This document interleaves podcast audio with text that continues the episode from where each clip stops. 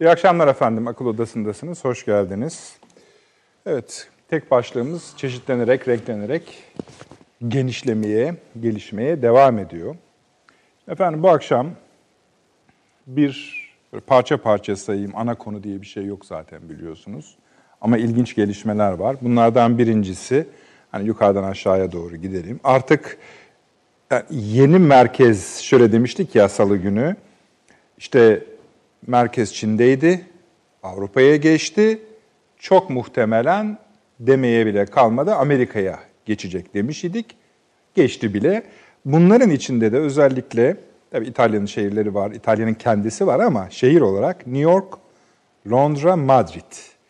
Burada virüsün yeni üstleri diyebiliriz. Fakat şunu söylemek için buralarda büyük patlamalar bekleniyor. Daha başlamadı. Öyle söyleyelim.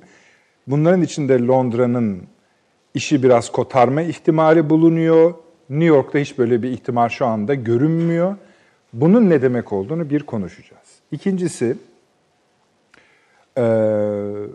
Amerika'daki vakalar farklı yerleri de sirayet etmiş durumda. Mesela Pentagon generalleri hasta.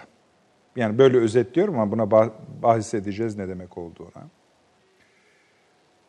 İspanya NATO'dan yardım istedi biliyorsunuz. Bu dünün haberi ama bunun anlamını konuşmamız gerekiyor. Çünkü bu tür vakalarda NATO'yu çağırmaya başladığınız zaman oraya gelir gelmez ayrı konu. Nasıl çıkacağı daha önemli hale gelmeye başlar. Bunu bir alt başlık sayınız. Üst başlığı şu efendim.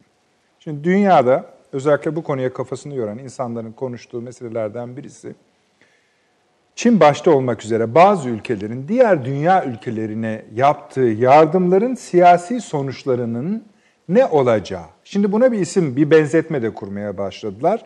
Ne demek istediklerini tam olarak anlayacağız. Marshall Planı'na benziyor diyorlar. Bu çok ilginç bir şey. Bugün G20 zirvesi vardı. Sayın Cumhurbaşkanımız da katıldı. Nasıl katıldı biliyorsunuz? İnternet üzerinden bunlar. Ee, konferans, telekonferans sistemiyle. Orada da bir konuşma yaptı. Ama tabii bu toplantılar bile esasında şekli. Yani zaten 2 saat 15 dakika sürdü. 20 tane ülke vardı. Hani oradan ancak bir niyet birliği, gönül birliği çıkabilir mücadele için. Gel gelelim, gel gelelim. Özellikle Avrupa'nın tamamında, Avrupa Birliği olarak da söyleyebilirsiniz bunu. Ee, Avrupa kıtası olarak da söyleyebilirsiniz. Şu hale gitmekte orada iş. Yani gemisini kurtaran kaptan ya da her kendi bacağından asılır.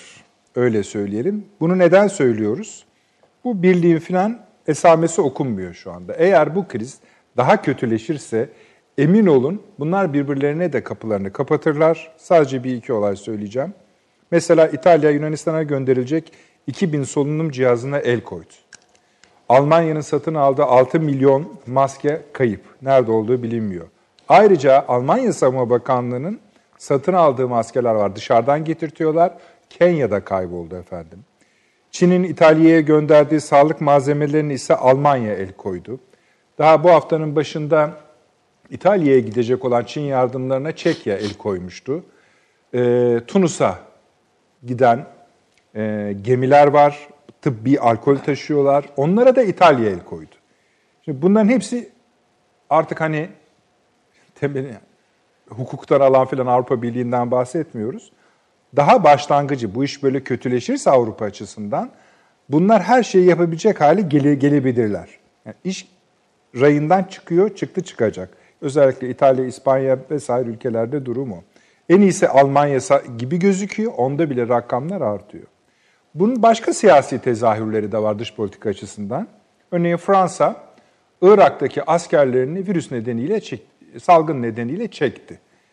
Suriye'den de bazı ülkelerin asker çekeceği, Fransa dahil söyleniyor. Yani neredeyse hani bunun latifesi olmaz ama bu kadar yüz yıldır, onlarca yıldır Orta Doğu'dan sökülüp atılamayan Batı virüs tarafından Orta Doğu'dan atılma noktasına kadar yanaşıyor. Ee, bu askeri hareketlilikler devam ediyor. 6 bin Amerikan askeri daha Almanya'ya, Hamburg'a geldi. Bunlar neye ne için oradadırlar bilemiyoruz. Şimdi bir bir de işin insani yani bu tabii dış politika ile ilgili e, maddelerini sayıyorum ama insani boyutu var. Mesela dedik ya merkezlerden birisi New York oldu olacak. New York eyaletinin valisi çıktı dedi ki benim şu anda acilen 30 bin adet solunum cihazına ihtiyacım var. Bana federal devlet yani Washington'ın gönderdiği 400 geri kalan 26 29 bin insanın hangilerinin öleceğini de onlar seçsin o zaman dedi. Tam bir dram. Birkaç alıntı yapmak istiyorum. Çünkü bu e, yani insanlıktan çıkma hali değişik noktalara evriliyor. Mesela Teksas Teksas valisi yaşlılar kamu sağlığı önem, önlemler için yaşlılar kamu sağlığı önlemler için harcanan paranın ABD ekonomisine zarar vermesindense ölmeyi tercih eder dedi. Bir başkası, onu söyledik e, efendim, Kaliforniya valisi, eyaletteki 60 bin evsiz koronavirüse yakalanabilir dedi. Böylece iki türlü bir sorun var burada. Hani yakalansınlar mı diyor ayrı bir konu da. Demek ki Amerika'nın en zengin eyaletlerinden biridir Kaliforniya. Orada 60 bin evsiz varmış. Yani en az 60 bin öyle söylüyoruz. O da ayrı bir dram. Bu olaylar böyle efendim gidiyor alt alta. Ee, bu hem Avrupa'da e, bir tane daha yapalım efendim. Mesela The Atlantic'ten bir yazı. Ee, kendini uzun süredir en iyi, en etkili, teknolojik açıdan en gelişmiş topluluk olarak gören Amerika'nın çıplak bir kral olduğu kanıtlanmak üzere diye yazılmış. Oranın merkez sağ dergilerinden, güçlü dergilerinden birisidir. Ma mafi Başkan Trump şöyle dedi efendim.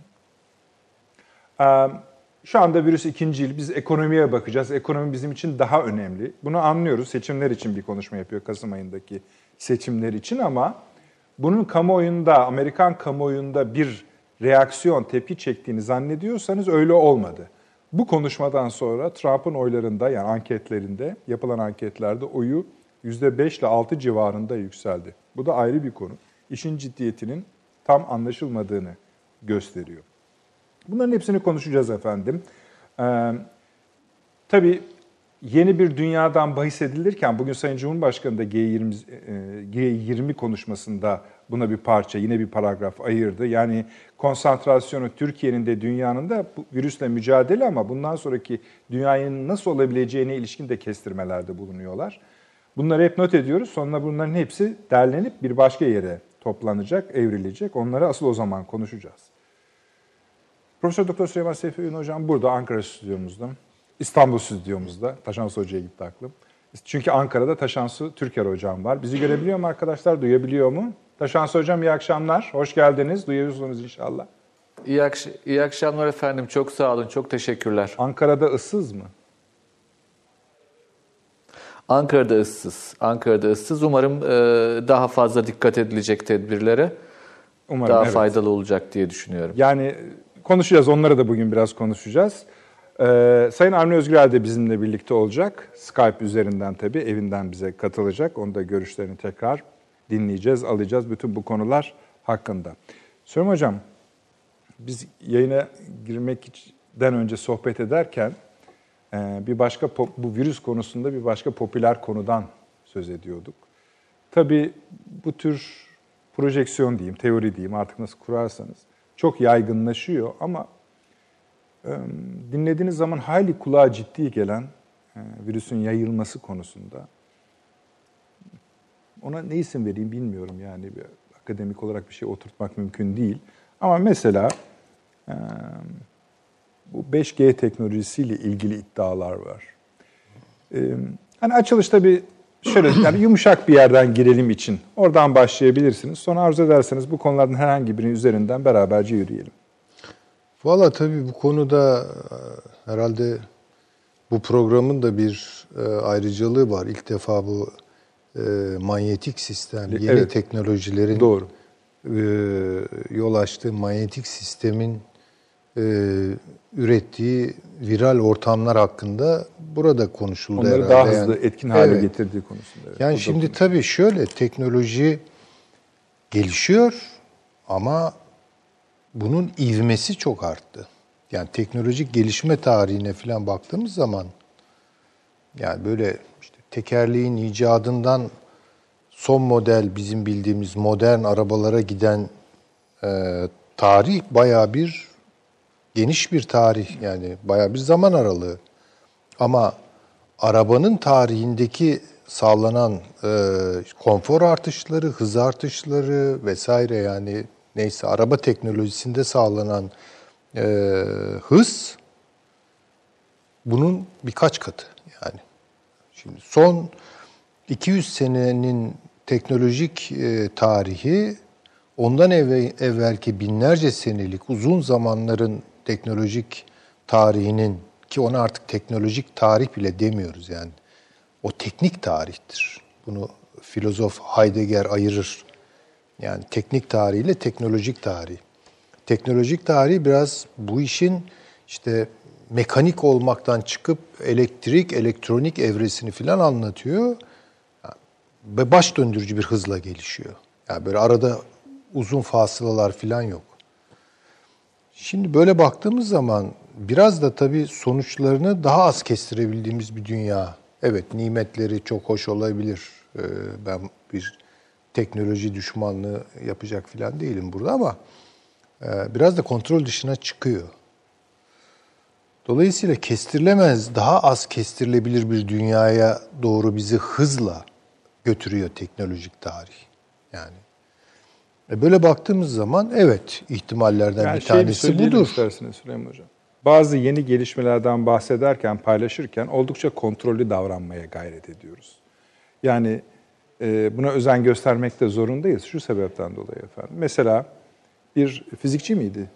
Üstad evet evet yani Mesela onun, biyofizik. Yani Nobel almış birisi yani alanında. Evet evet. Mesela onun açı, projeksiyonları var. Leavitt, Michael Leavitt'in. Evet. evet. Yani neyse yani, yani mesela ona bakarsanız e, daha iyi yani daha hızlı sonuç alabilecek insanlık e, virüsle salgınla mücadelede. Bu bir bilim insanı, hekim Ve değil. Çin'i son derece doğru tahmin evet, etti. mesela Çin'deki gelişmeleri yani. birebir oranında öyle diyebiliriz tabii, değil mi tabii. Süleyman Hocam? Ya, yani, yani neredeyse. Neredeyse birebir oranında doğru kestirmiş bir ilim insanı.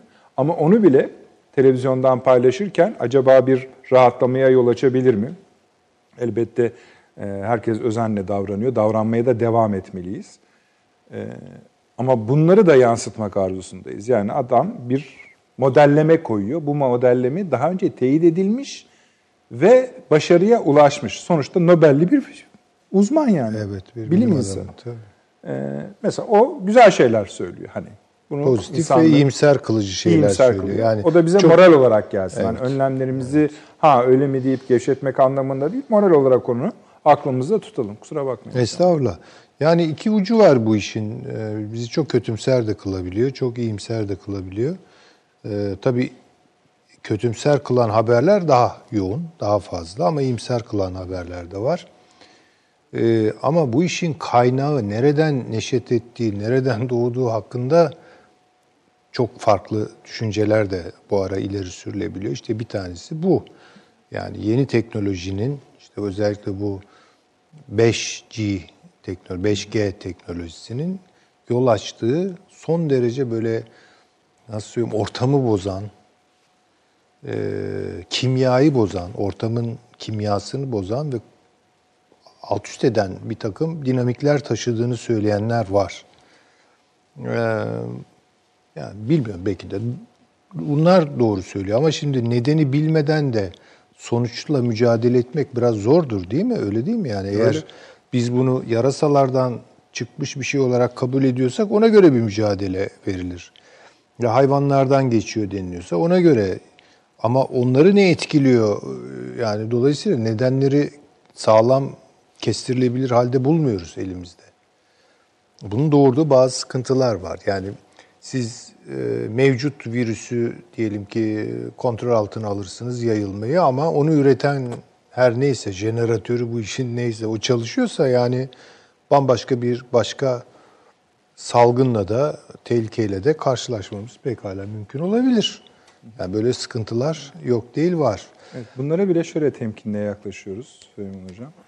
Ee, bunlar bizim konuşmamız gereken konular. Çünkü onlar da Ama aynı zamanda biliyoruz ki bu tür teknolojiler veya bu tür teknolojinin arkasındaki artık yani kap, büyüklüğü, hacmi inanılmaz boyuttaki şirketler siya, dünyadaki siyasi çekişmenin de parçası. Doğal olarak bunlar hedef haline de geliyor. Yani tabii, bir yandan tabii. acaba elektromanyetik alanlar virüsler konusunda ne kadar etkin ya da hızlandırıyor vesaire tartışması yaparken bir yandan da başka bir şeye alet olmak da mümkün hale geliyor. Tabii tabii. Bunlar tabii. hep böyle kontrol, Dikkatli kontrol, olmamız kontrol, lazım kontrol. yani. Evet. evet. Ama gö- yani arkasında önünde bir şey var diye de başımıza düşecek şeyi görmezden de gelemeyiz. Tabii tabii. Ona da tabii. dikkatli bakmak Hiç lazım. Hiç Şimdi o zaman şöyle yapalım. New York'tan başlayalım mı? New York önemsiyoruz. Neden? Evet. Yani bir kere e, insanlar rakamların e, çekiciliğine kapılıp düşünüyor. Yani onda da tamamen nicelik artışları e, belirgin. Halbuki oranlar daha önemli. Yani oranlara herhalde bakmak daha gerek, daha e, fazla gerekiyor. Oranlamalar yapıldığı zaman New York'taki mevcut durum nüfus üzerinden ve yoğunluk üzerinden e, diyelim ki her ne kadar listede çok gerilere düşüyorsa da Amerika Birleşik Devletleri New York üzerinden bence listenin başında. Çünkü çok müthiş artıyor. Oran çok fazla ve o New York dünya haritası üzerinden Amerika'yı da göstersenize hocam konuşurken. Evet. Siz bakınız. Yani şimdi kısa bir süre sonra daha çok New York'u konuşacağız. Gözüken o. Gözüken o. Bir de başta o bahsettiğim eğer e, valinin şikayeti biraz o. Evet evet. Yani Şimdi o altyapı elinde buna... bu kadar hasta yokken, elinde bu kadar hasta yokken, yokken 30 bin hemen diyor. Tabii. Yani şimdi o tabii Amerikan sağlık sistemini ayrıca konuşmak evet. lazım. Buna evet. ne kadar hazır değil. E, o da konuşulmalı gerçekten. E, ama New York'taki tırmanış çok kötü. Yani çünkü bunun da sebebi e, çok e, seyahat eden bir şehir New York. Yani New Yorklular çok seyyal e, bir e, dünyaya sahipler. Sık sık uçak yolculuğu yapıyorlar ve bu haberler gelmeye başlayınca e, buna çok da tedbirli davranmadılar anlaşılıyor ki. Yani bir de New York hayatı var. Yani bir New Yorker olmak denilen bir şey var. O da New York'un sokakları, işte neyse kültür muhitleri, Öyle kültür yani endüstrisiyle en, en hemhal yani Evet. Yani çok yoğun bir nüfus. 19 milyon galiba 20, milyon 20 milyonun üzerindedir. Yani şimdi neyi konuşuyoruz? Yani mesela Madrid'in nüfusu nedir? Veya Roma'nın nüfusu nedir şimdi? New York deyince bambaşka bir şey. Hakikaten megapolis çıkıyor karşımıza. Ve oradaki artış oranlarına baktığınız zaman gidişat hiç iyi değil. Yani bir iki hafta sonra New York ne olur onu bilmiyoruz. Yani bu çok Siyaseten bir... önemsenmiyor gibi bir de havası var. Şimdi evet o bir kere iki açıdan bunu konuşabiliriz. Bir e, hazırlığı ne? Zaten sistem orada çırılçıplak karşımıza geliyor. E, onunla ilgili isterseniz biraz e, estağfurullah. Şimdi bu Amerikan rüyasının körleştirdiği insanları körleştirdiği noktalardan bir tanesidir bu. Biz diğer Amerika'yı bilmiyoruz yani. Ya bunu romanlar anlatıyor falan ama romanları kim okuyor romanlar, yani? Film. Değil mi? Filmlerde de bence biraz böyle estetize edilerek veriliyor bu işler. Estetize tamamen yani, yani orada verilen Amerika ile yaşayan Amerika arasında dağlar var. Hayır mesela Getto'yu da anlatabilir bir film. Ama onu estetize ediyor. Yani mesela Martin Scorsese'nin filmlerinde siz İtalyan gettosunu görüyorsunuz ama işte böyle bir mafya güzellemesi Neredeyse ya da yarı güzellemesi. Yani. Ha, halbuki orada insanlar nasıl yaşıyordu falan yani. Böyle olmuyor tabii. Veya işte Harlem'i anlatıyorsa o bir zamanların Harlem'i işte böyle biraz onu estetize ederek yani bu yırtık jean üretmek gibi bir şeydir. Değil mi yani şimdi jean pantolonu yırtık giyiyorlar. Yırtıklık biliyorsunuz fakirlik göstergesi değil mi? Hemen bir yama yapıştırası falan gelir eski devirde insanların aklına. Halbuki burada bir estetik konusu o. Yani bu tuhaf bir mekanizma. Kültür endüstrileri böyle perdeliyor bizim gözümüzü. Halbuki bir facia var. Facialardan bir tanesi homeless meselesi, evsizlik Evsizler. meselesi. Şimdi bunu biz anlayamayız Türkiye'de. Yani Türkiye'de evsiz adam bulmak zordur. Bir dam bulur yani başını sokacak. Mümkün değil orada. Sıkışmış ve böyle banliyolara yüksek rakamlar üzerinden taşıyan bir imar dünyası var. Bir e, şehrin genişleme hali var falan. Merkezde kalmaya kalkarsanız sıkışırsınız yani. Bir odada barındınız mı ne ala. Demek istediğim bu homeless, evsizlik meselesi bunu e, bir Amerika'da bulunmuş arkadaşım anlatmıştı. Düşünün daha 1980'lerde, 90'larda yani bu bizim national shame'imizdir, milli utancımızdır Utanç. diye konuşmaya başladılar nihayet. Ama üstüne bir şey yapıl, yapılmış bir şey yok. Bunlar için konut üretmek vesaire gibi şey. Bu çok ciddi bir risk. İkincisi gettolaşma. Şimdi diyeceksiniz ki getto bir anlamda tabii bir karantina değil midir? E, gettonun ne olduğuna bağlı. Orada pislik yürüyorsa, bakımsızlık ürüyorsa, cehalet ürüyorsa her gettodan ancak viral etkiler çıkabilir yani. Aynen değil mi? Bir de şunu unutuyorum. Mesela İngiltere'de de bu bahsettiğiniz getto, gettomsu yapılar var. Ve biliyorsunuz İngiltere, Londra'da çok ciddi fare var. E tabii ki yani bu Amerika'da da benim duyduğum öyle müthiş fareler var yani böyle yani New York'ta merkezde de e, bir ev yani kiralarsınız normal içinden fare çıkıp... göremezsiniz ama çok ciddi problemdir. Evet, evet yani bir kere çok hijyen problemleri var.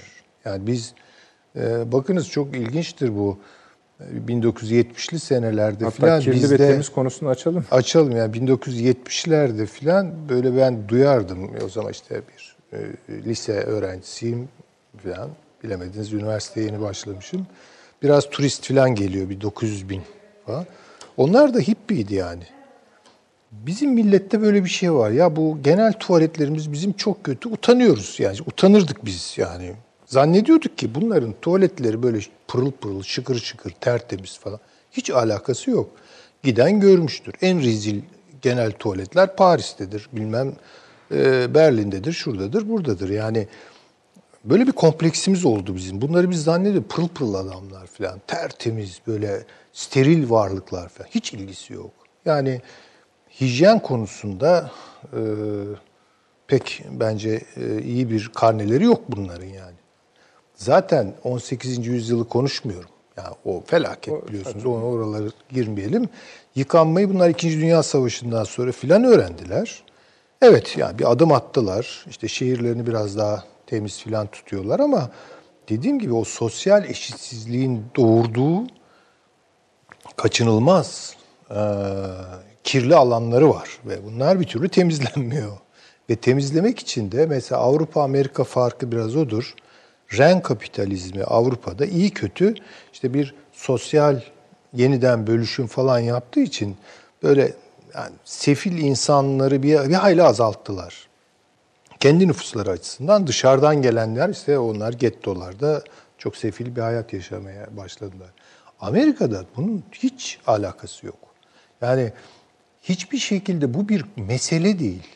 Hatırlıyorsunuz Obama sağlık yasasını geçiremedi. Yani Obama'nın becerebileceği en büyük ve hayaliydi. Amerikan tarihine böyle geçecekti adam falan. Hayır, engel oldular. Hatta bir kısmı da yaptı. Trump gelip kaldırdı, kaldırdı onları. onları. Çünkü Amerikan aklına bizim anlayamadığımız bir akıl aykırı bir şey bu. Ve şunu e, mesela şu anda salgına yakalanan birisinin hastaneye gittiği zaman kaç bin dolarla ancak sağlıklı çıkabileceği... 35 bin dolar ben söylüyorum Öyle, ortalama. Evet. 35 bin dolar. Ev yani, parası. Şunu diyor Amerika. Ol veya öl. öl. Arası yok.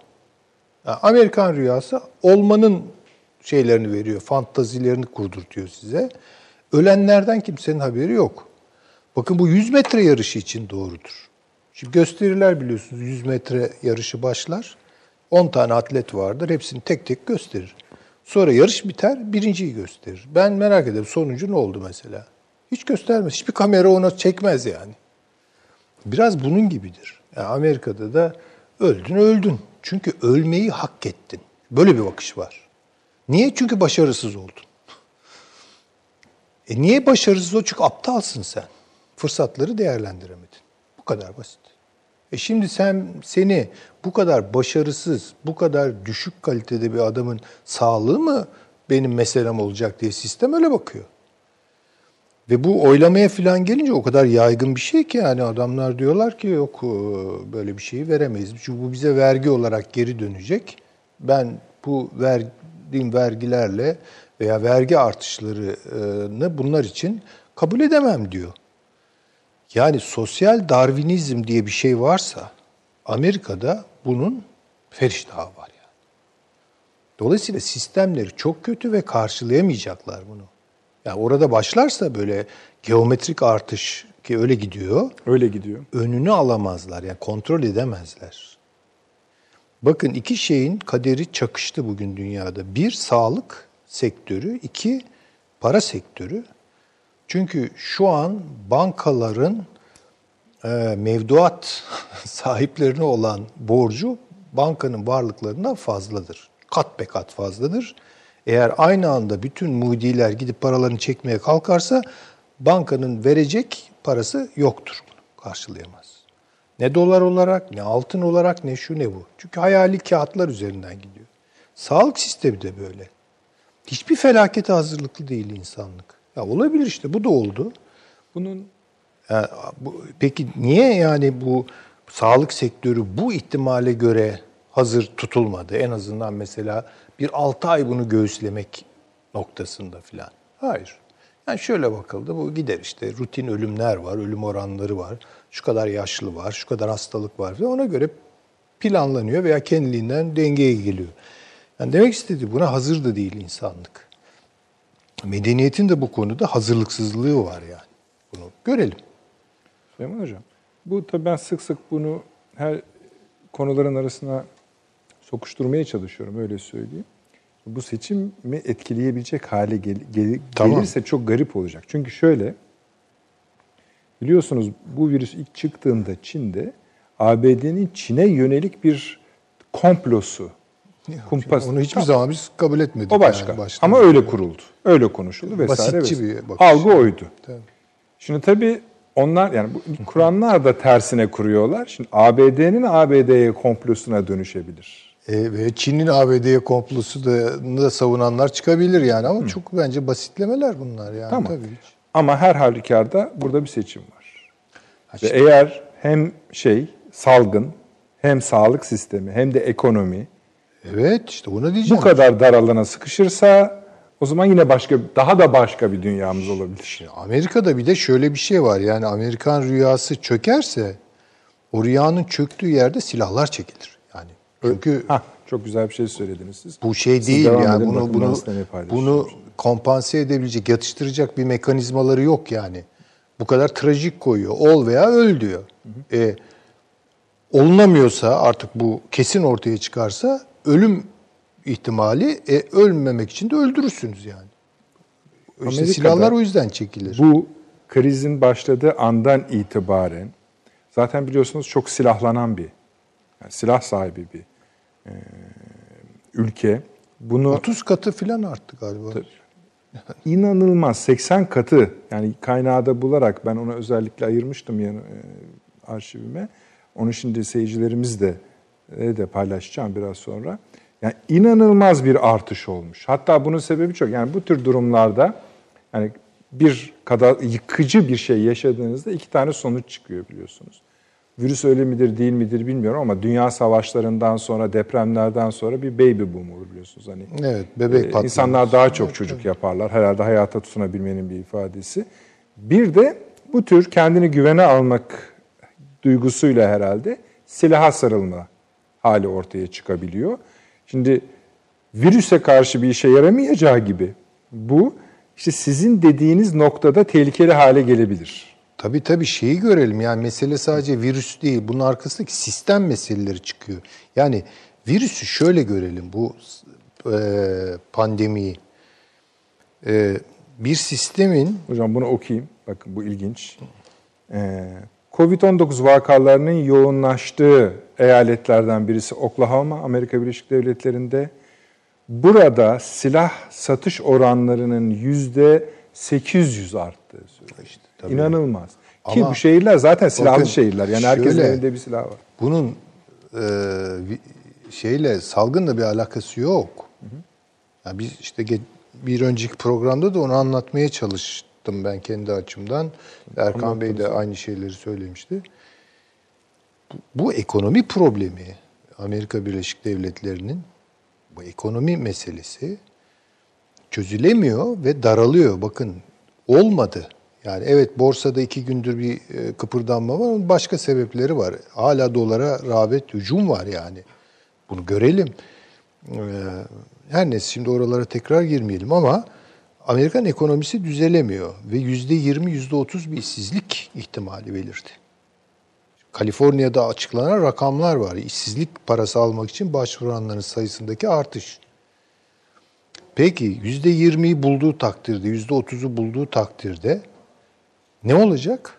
Yani ha işte o zaman eğer o ara virüsün yol açtığı, salgının yol açtığı tedarik e, zincirinde kopmalar olursa Aman yani hele kıtlık falan. Biliyorsunuz onlar. Vallahi o zaman bir taraf yani, bir yani zincir değil o. Baklası kopsa hepsi gider hepsi gider yani. Hepsi. O zaman tutacak bir şey yok Amerika. Yani burada ya Allah aşkına evinizde oturun deseniz ya bunu bence beş kişiden üçü dinler yani Türkiye'de.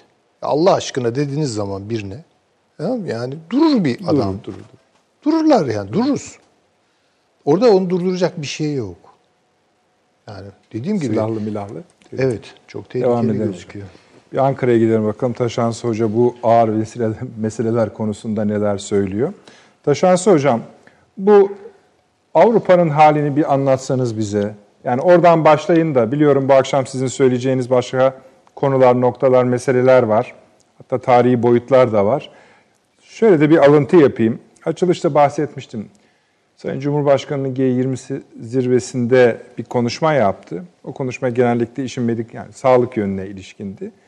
Ancak daha önce ulusa sesleniş konuşmasında daha geniş yer ayırdığı bir bölüme yine bir paragraf ayırdı. Onu da size okuyayım. Dünya bu salgın hastalığının ardından hiçbir şeyin eskisi gibi olmayacağı yepyeni bir küresel, siyasi, ekonomik, sosyal sistemin inşa edileceği bir döneme doğru gitmektedir. Türkiye olarak bu yeni döneme çok büyük avantajlarla ve güçlü bir altyapıyla giriyoruz. Şimdi bu şöyle buyurunuz efendim siz de. Siz açın bunu şöyle. Yani aslında şöyle hani e, sizin programlarınızı izleyen, e, takip eden izleyiciler için e, son iki yıldan beri üzerinde durulan konular aslında Sayın Cumhurbaşkanı'nın açıklamasında da özetlenmiş. E, gerçekten hani e, hatta ben bazen e, böyle çok sevdiğim lisans talebelerinin böyle şımarma hakları vardır ya hocam çok karamsarsınız cümlesini duyardım hep onlardan iki yıldan bu yana. E, ama hani e, işte yine de karamsarlık değil bir şekilde galiba e, söylenenlerin yavaş yavaş ortaya çıktığı bir dönemden geçiyoruz diye düşünüyorum. Şimdi efendim bu e, Amerika'daki olay gerçekten çok ciddi bir olay. E, Süleyman Seyfi Hoca çok güzel açıkladı. Malumunuz efendim Amerika'da ırk üzerine dayandığı iddia edilir Amerika'nın segmentasyonunun. E, asimilasyon kavramı, entegrasyon kavramı vesaire yani ırk kavramı üzerinden gider her şey. Bir marketten bir kart alacak bile olsanız ırkınızı sorarlar orada. Yani gayet e, bir milletten bahsetmiyorum işte Kafkasyalı yani beyaz mısınız, siyah mısınız, Latin misiniz, Asyalı mısınız ya da diğer e, gibi şıkları işaretlemek zorunda kalırsınız. Avrupa ise biliyorsunuz e, yani 19. E, yüzyıldan beri Marksizmin etkisiyle sınıf esaslı e, bir bölünmeyi esas alır. Bu çerçevede konuşur, bu çerçevede analiz eder kendisini ve bilinçlenmesi de o şekildedir. Hani zaten sosyal demokrasinin var olabilmesi ve hatta sosyal devletin Avrupa'da var olabilmesi buna bağlıdır. Ancak şunu unutmayalım, genelde bahsedilenler değil de bahsedilmeyenler asıl problemlerdir. Yani açık açık söylemek gerekirse Avrupa'nın temel problemi hiç bahsetmediği ırk, dolayısıyla ırkçılık sorunudur. Amerika'nın temel problemi ise hiç bahsetmediği sınıflar, yani sınıf çelişkisi sorunudur. Ee, mesela ben e, son 10 yılın en iyi dizisi olduğunu düşünüyorum. Ee, Westworld diye bir dizi vardır HBO'da yayınlanan. Hı. Onun e, ikinci sezonu e, mesela Britpunk'tan, İngiliz punk şarkılarından bir tanesiyle açıldı. The Pulp grubunun Common People şarkısı. Yani ortalama insan diye çevirebiliriz herhalde Türkçe ya da işçi sınıfı olarak da çevirebiliriz. Bu Amerika'da da aslında ne şekilde bir şekilde sınıf kavramına doğru entelektüeller arasında bir eğilim olduğunu gösteriyor. Çünkü bu çok fazla artık e, üstü örtülebilecek sınırları aştı. Çünkü o Amerikan rüyası dediğimiz kavramın bir şekilde o yaratmış olduğu refahla beraber üstü örtülebiliyordu ama e, bugün artık örtülemiyor. E, biraz önce söyledim bu şarkıyı gidip mesela İngiliz punk, punk'ından ithal etmek zorunda kalıyor Amerikan entelektüeller. Yani başka bir şarkıdır hemen aklıma gelen Paul McCartney'nin işte o ünlü şarkısıdır işçi sınıfı kahramanı. Bunlar hani Avrupa'nın e, temel kimliklenme ve siyaset yapma biçimleri ve Amerika arasındaki farktır. E, Süleyman Seyfi Hoca çok güzel ifade etti. Amerika o kadar rekabetçi bir sistem ki e, ve bu rekabetçi sistemin içerisinde kamusallık adına gerçekten hiçbir şey yok. E, yani bir Amerikalılık kimliği tabii ki var, e, bir milli kimlik olarak var. Ee, ancak bu milli kimliği neyin tanımladığına bakacak olursanız mesela diversity derler hani çok işte e, bu da hani ne kadar e, oksimoron aslında bir tanımlama olduğunu gösterir diye düşünüyorum. Amerika'daki siyasal yapıyı e, ve aslında sosyal yapıyı. Ve baktığımızda aslında burada insanları bir arada tutan şey bir refah umudu ve bu refah umudunu çok aslında gevşek kurallarla oluşturmuş bir devlet yapısı. Siyasal yapı, bürokratik yapı. Çok karmaşık gibi görünen ama son derece basit olan, e, girişimcinin önünü açan, devamlı, e, o eksende e, düşünen, e, dünyayı öyle algılayan, e, üretmek, kazanmak, e, gerekirse savaşarak kazanmak e, gibi kazanmak fikriyatı üzerine oluşan bir yapıdan bahsediyoruz. E, ve bu bugüne kadar da başarılı oldu. Bunun da ortadan kalkacağını düşünmek zannediyorum aşırı saftilik olacaktır yakın bir dönem için. Çünkü bu tarz toplumsal örüntüler böyle bir krizle vesaire ortadan kalkmaz. Hatta daha keskinleşir diye düşünürüm ben. Hani o anlamda Amerikan toplumsal yapısında evet ciddi çatırdamalar olacaktır. İşte hatırlayalım mesela ırkçılık konusunda da bu yaşanmıştı siyahların hakları konusunda. E, ama üstesinden geldi bir şekilde Amerika öyle ya da böyle. E, ama e, aynı şekilde dış politikada agresif politikalardan asla vazgeçmeyerek de bunu becerdi. E, bugün içinde baktığımızda e, ciddi bir risktir bu. E, özellikle işsizliğin %20 gibi bir rakama çıkması bekleniyor önümüzdeki bir ay içerisinde. Bu gerçekten hani şöyle söyleyeyim toplumsal e, dayanışmayla e, ya da sivil siyasetle e, çok kolay aşılabilecek bir sorun değil Amerika için.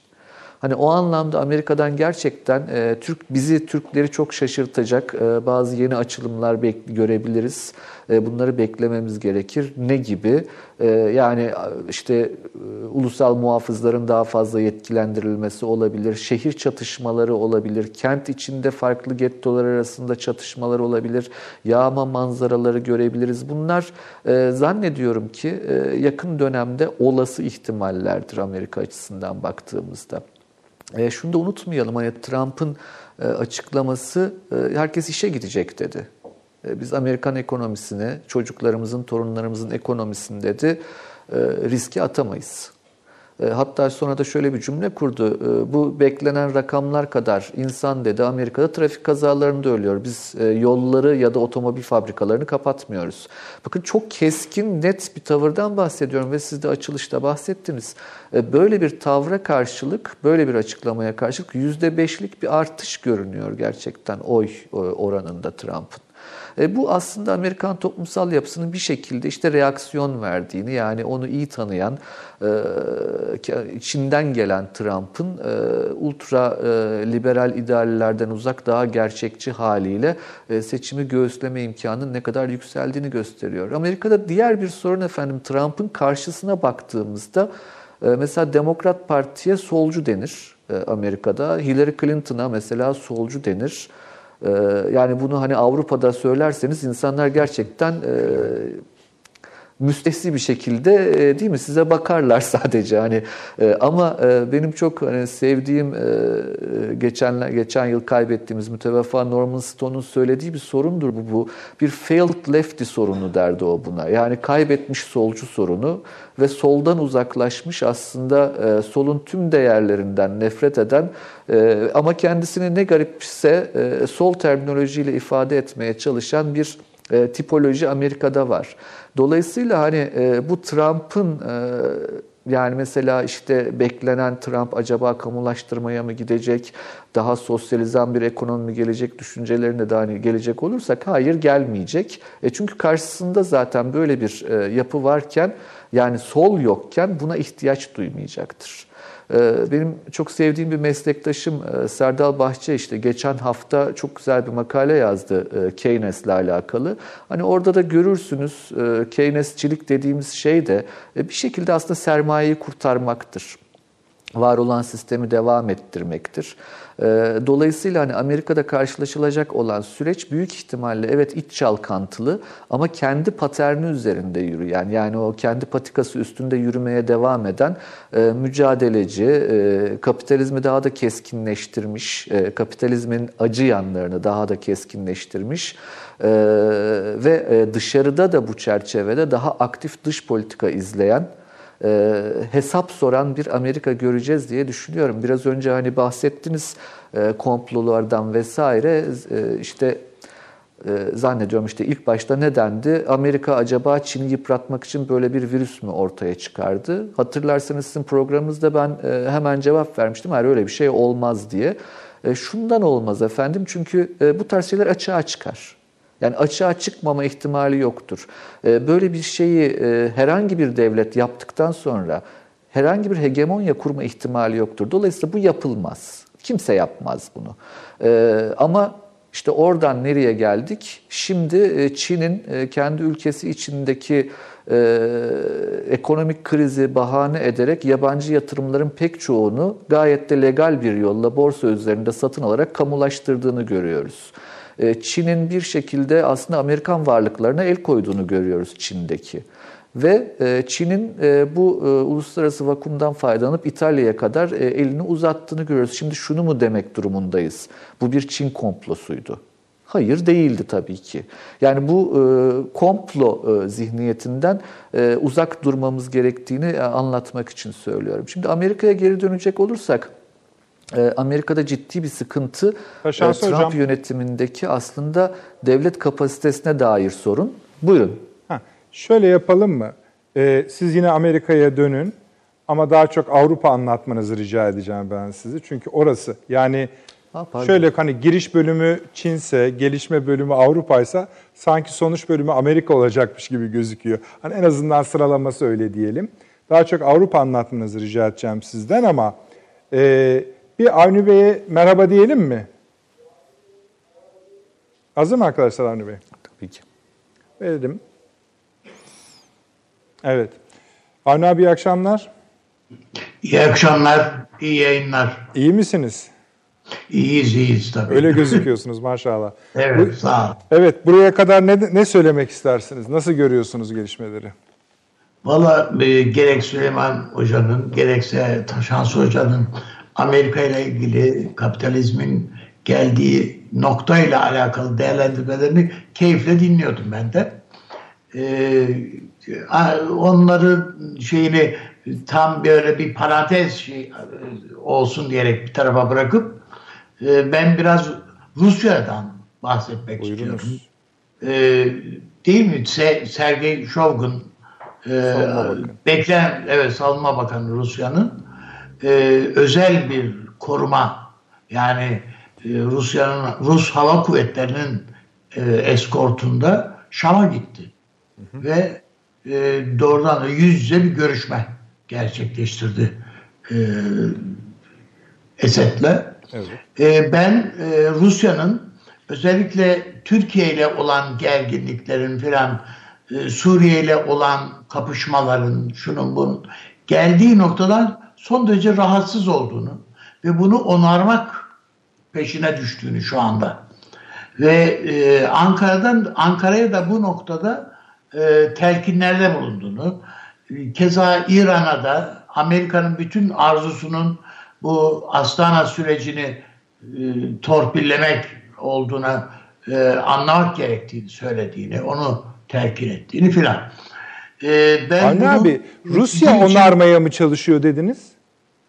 Rusya e, Rusya Türkiye ile olan ilişkilerindeki hırpalanmışlığı telafi etmeye çalışıyor. Tamam. Ve Şam'la da Türkiye'nin ilişkilerini keza bu Astana sürecini tekrardan Soçi'de keza e, Moskova mutabakatı çerçevesinde filan bütün bunları yeniden bir e, tanzim etmek Ankara'yı e, Ankara'nın rahatsız olduğu bir takım e, gelişmeleri e, ortadan kaldırmak, o pürüzleri ortadan kaldırmak peşinde diye düşünüyorum. Bu Sergey Şovgun'un ziyareti buna dönük diye düşünüyorum. Bundan İsrail'in ne kadar tedirgin olduğunu da görüyoruz. Tekrardan yeni F-35'ler satın almak için devreye girmişler falan. Ben e, birinci olarak Türkiye'nin bu e, Orta Doğu politikalarına, evet tamam bizim gündemimizin birinci maddesi bu korona. Elbette e, uluslararası ilişkilerimiz bunun ar- hemen arka- arkasından geliyor. Ama nihayetinde biz bu bölgede bu e, hengame son bulacak. Ve biz yine bölgenin kendi gündemine nasılsa döneceğiz. Döndüğümüzde evet. neyle karşılaşacağız? Nasıl bir tabloyla karşılaşacağız? Buna hazırlıklı olmalıyız. Bugün e, G20'de Sayın Cumhurbaşkanımız çok da öyle gerekli miydi onu bilemedim ama yani konuşmasına baktığımızda Suudi Kralı'nın e, Suudi Kralı'na teşekkür etti. Evet sonunda. Özellikle teşekkür etti. Özellikle teşekkür etti. Yani Ankara'nın belki de bir takım ilişkileri tekrardan e, farklı bir düzeyde yani kral düzeyinde de olsa yani Suudi Arabistan'la e, evet e, Prens'ten kaynaklanan bu Kaşıkçı cinayetinden kaynaklanan bir tablo var. Önümüzde duruyor bu zaten. Bir cinayet tablosu var. Ama onun ötesinde e, geçmişte de zaten kralla Sayın Cumhurbaşkanımızın son derece e, iyi bir ilişkisi vardı. Bu sefer o teşekkürün biraz daha bunun altını çizmeye matuf olduğunu düşünüyorum. Ankara'nın bir takım ilişkilerini ya onarmak ya e, daha pekiştirmek gayretiyle hareket ettiğini bölgede diye e, düşünüyorum. E, dolayısıyla korona evet bunun işte bir takım tedbirler şunlar bunlar var bunun, bunun ama korona sonrasına da Ankara'nın bir hazırlık yapmak.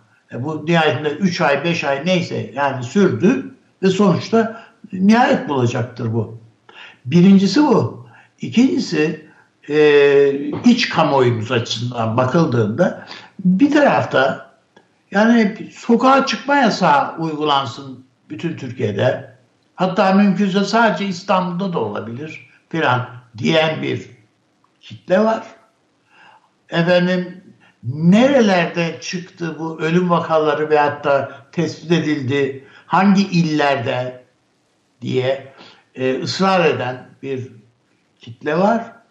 Bir de e, buna karşılık bir, bir, bir işte bak süreci izleyeceğiz, bakacağız. Daha henüz önümüzde tam bir değerlendirme yapmak üzere için bir, bir haftalık bir zaman daha var.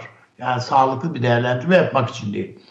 Ben sağlıklı bir değerlendirme yapmak için işte neresindeyiz, efendim işte tepe noktasına geldik mi, gelmedik mi tartışmalarını bir tarafa bırakıyorum. Çünkü en azından bir bir hafta, 10 günlük daha Türkiye'deki gelişmeleri e, izlemek durumundayız. Yani bir şeyler söyleyebilmek adına.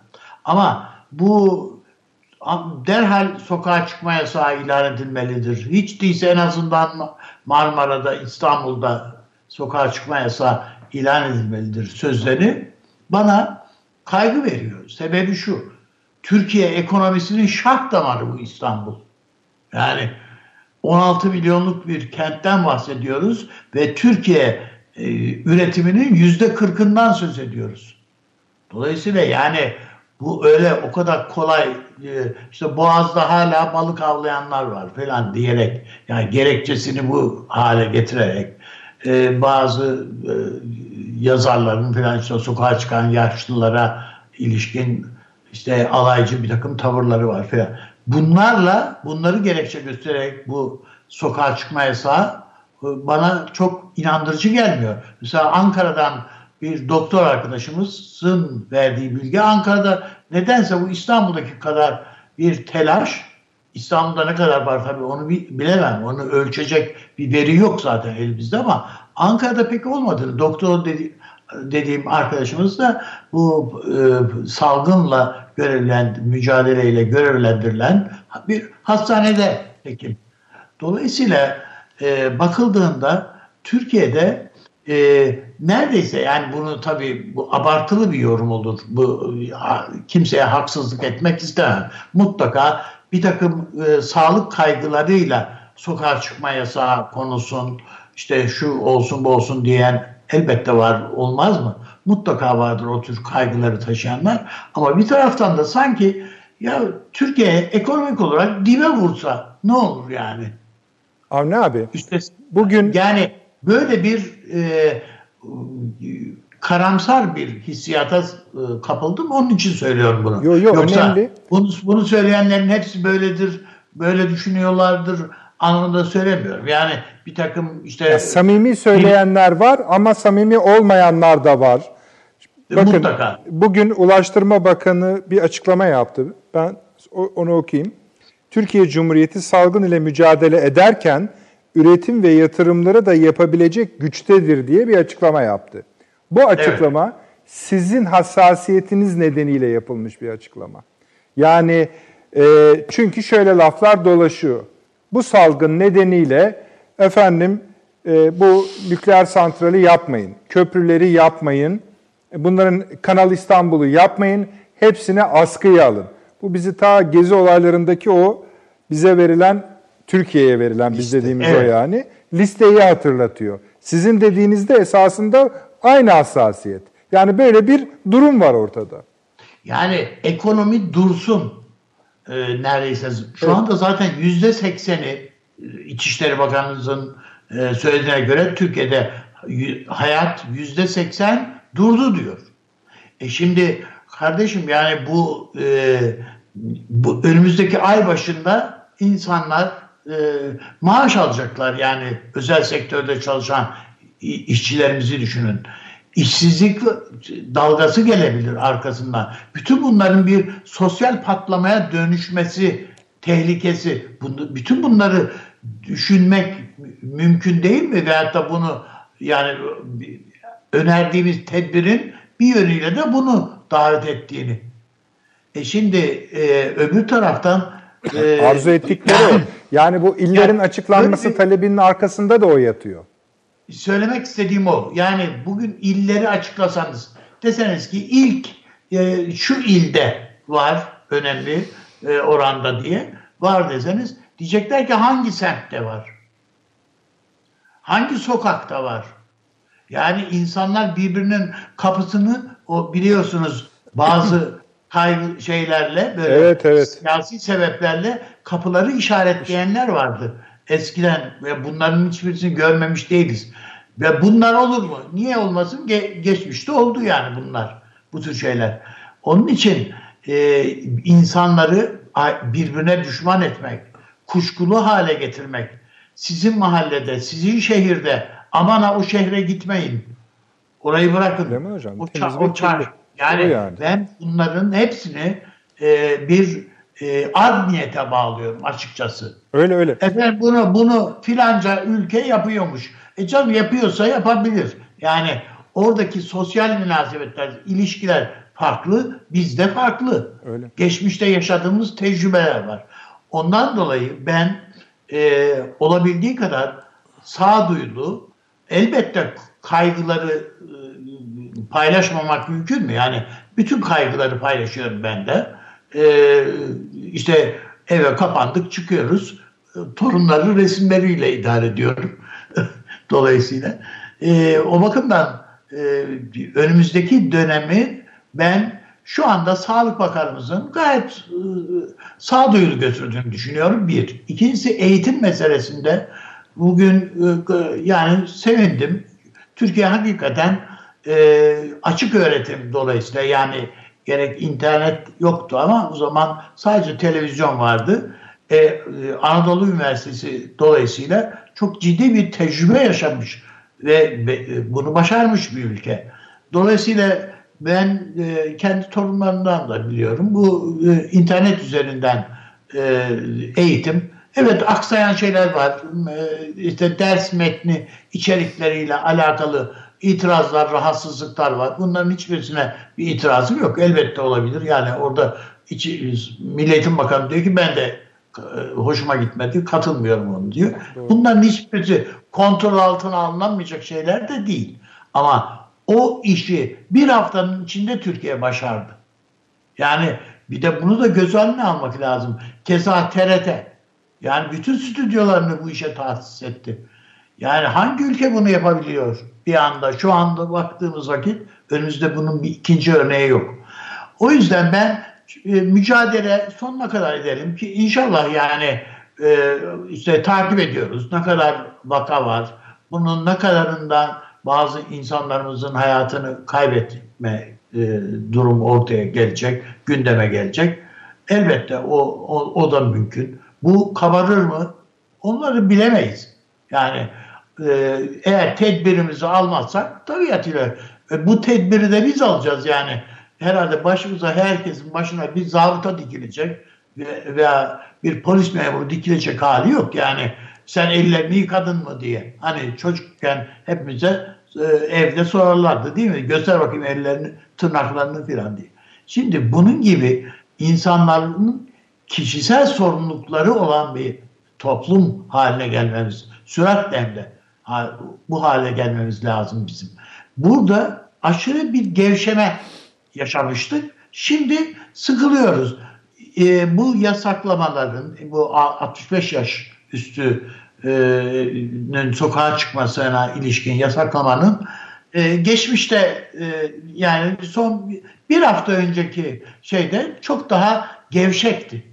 Ama bugün bakıyorum ben, bugün öyle değil tablo. Biraz daha kontrollü, biraz o sadece efendim e, Galata Köprüsü'nde balık tutanlara bakarak yargıya varmak e, İstanbul halkına haksızlık olur bana göre. Verilen e, ortaya konulan tablo insanları hem ürküttü hem de e, inandırıcılık bakımından e, acaba mı şu mu bu mu düşüncelerin hepsi bir tarafa atıldı. O yüzden e, hem insanımıza güven duygusunu da vermemiz lazım. Yani bir sadece e, fiziksel olarak, biyolojik olarak bir saldırı karşısında değiliz. Aynı zamanda bir psikolojik saldırının da hedefi haline geldi insanlar. Yani o gençlerin yaşlı insanlara yaptıkları filan e, baktığınızda evet o şaka gibi diye bakıldı ama derhal hem medyada gerçekten çok düzgün bir şekilde tepki ortaya kondu. Gerçi başka türlü değerlendirenler falan da var. İnsanların aptallığına falan yoranlar da var. Ama bakıldığında duyarlılıkların giderek arttığını ve e, bu manada bizim o psikolojik engeli ve e, paniği aşmak için de bir şeyler yapmaya ihtiyacımızın olduğu bir dönem. Ben burada medyaya daha fazla görev düştüğünü düşünüyorum açıkçası.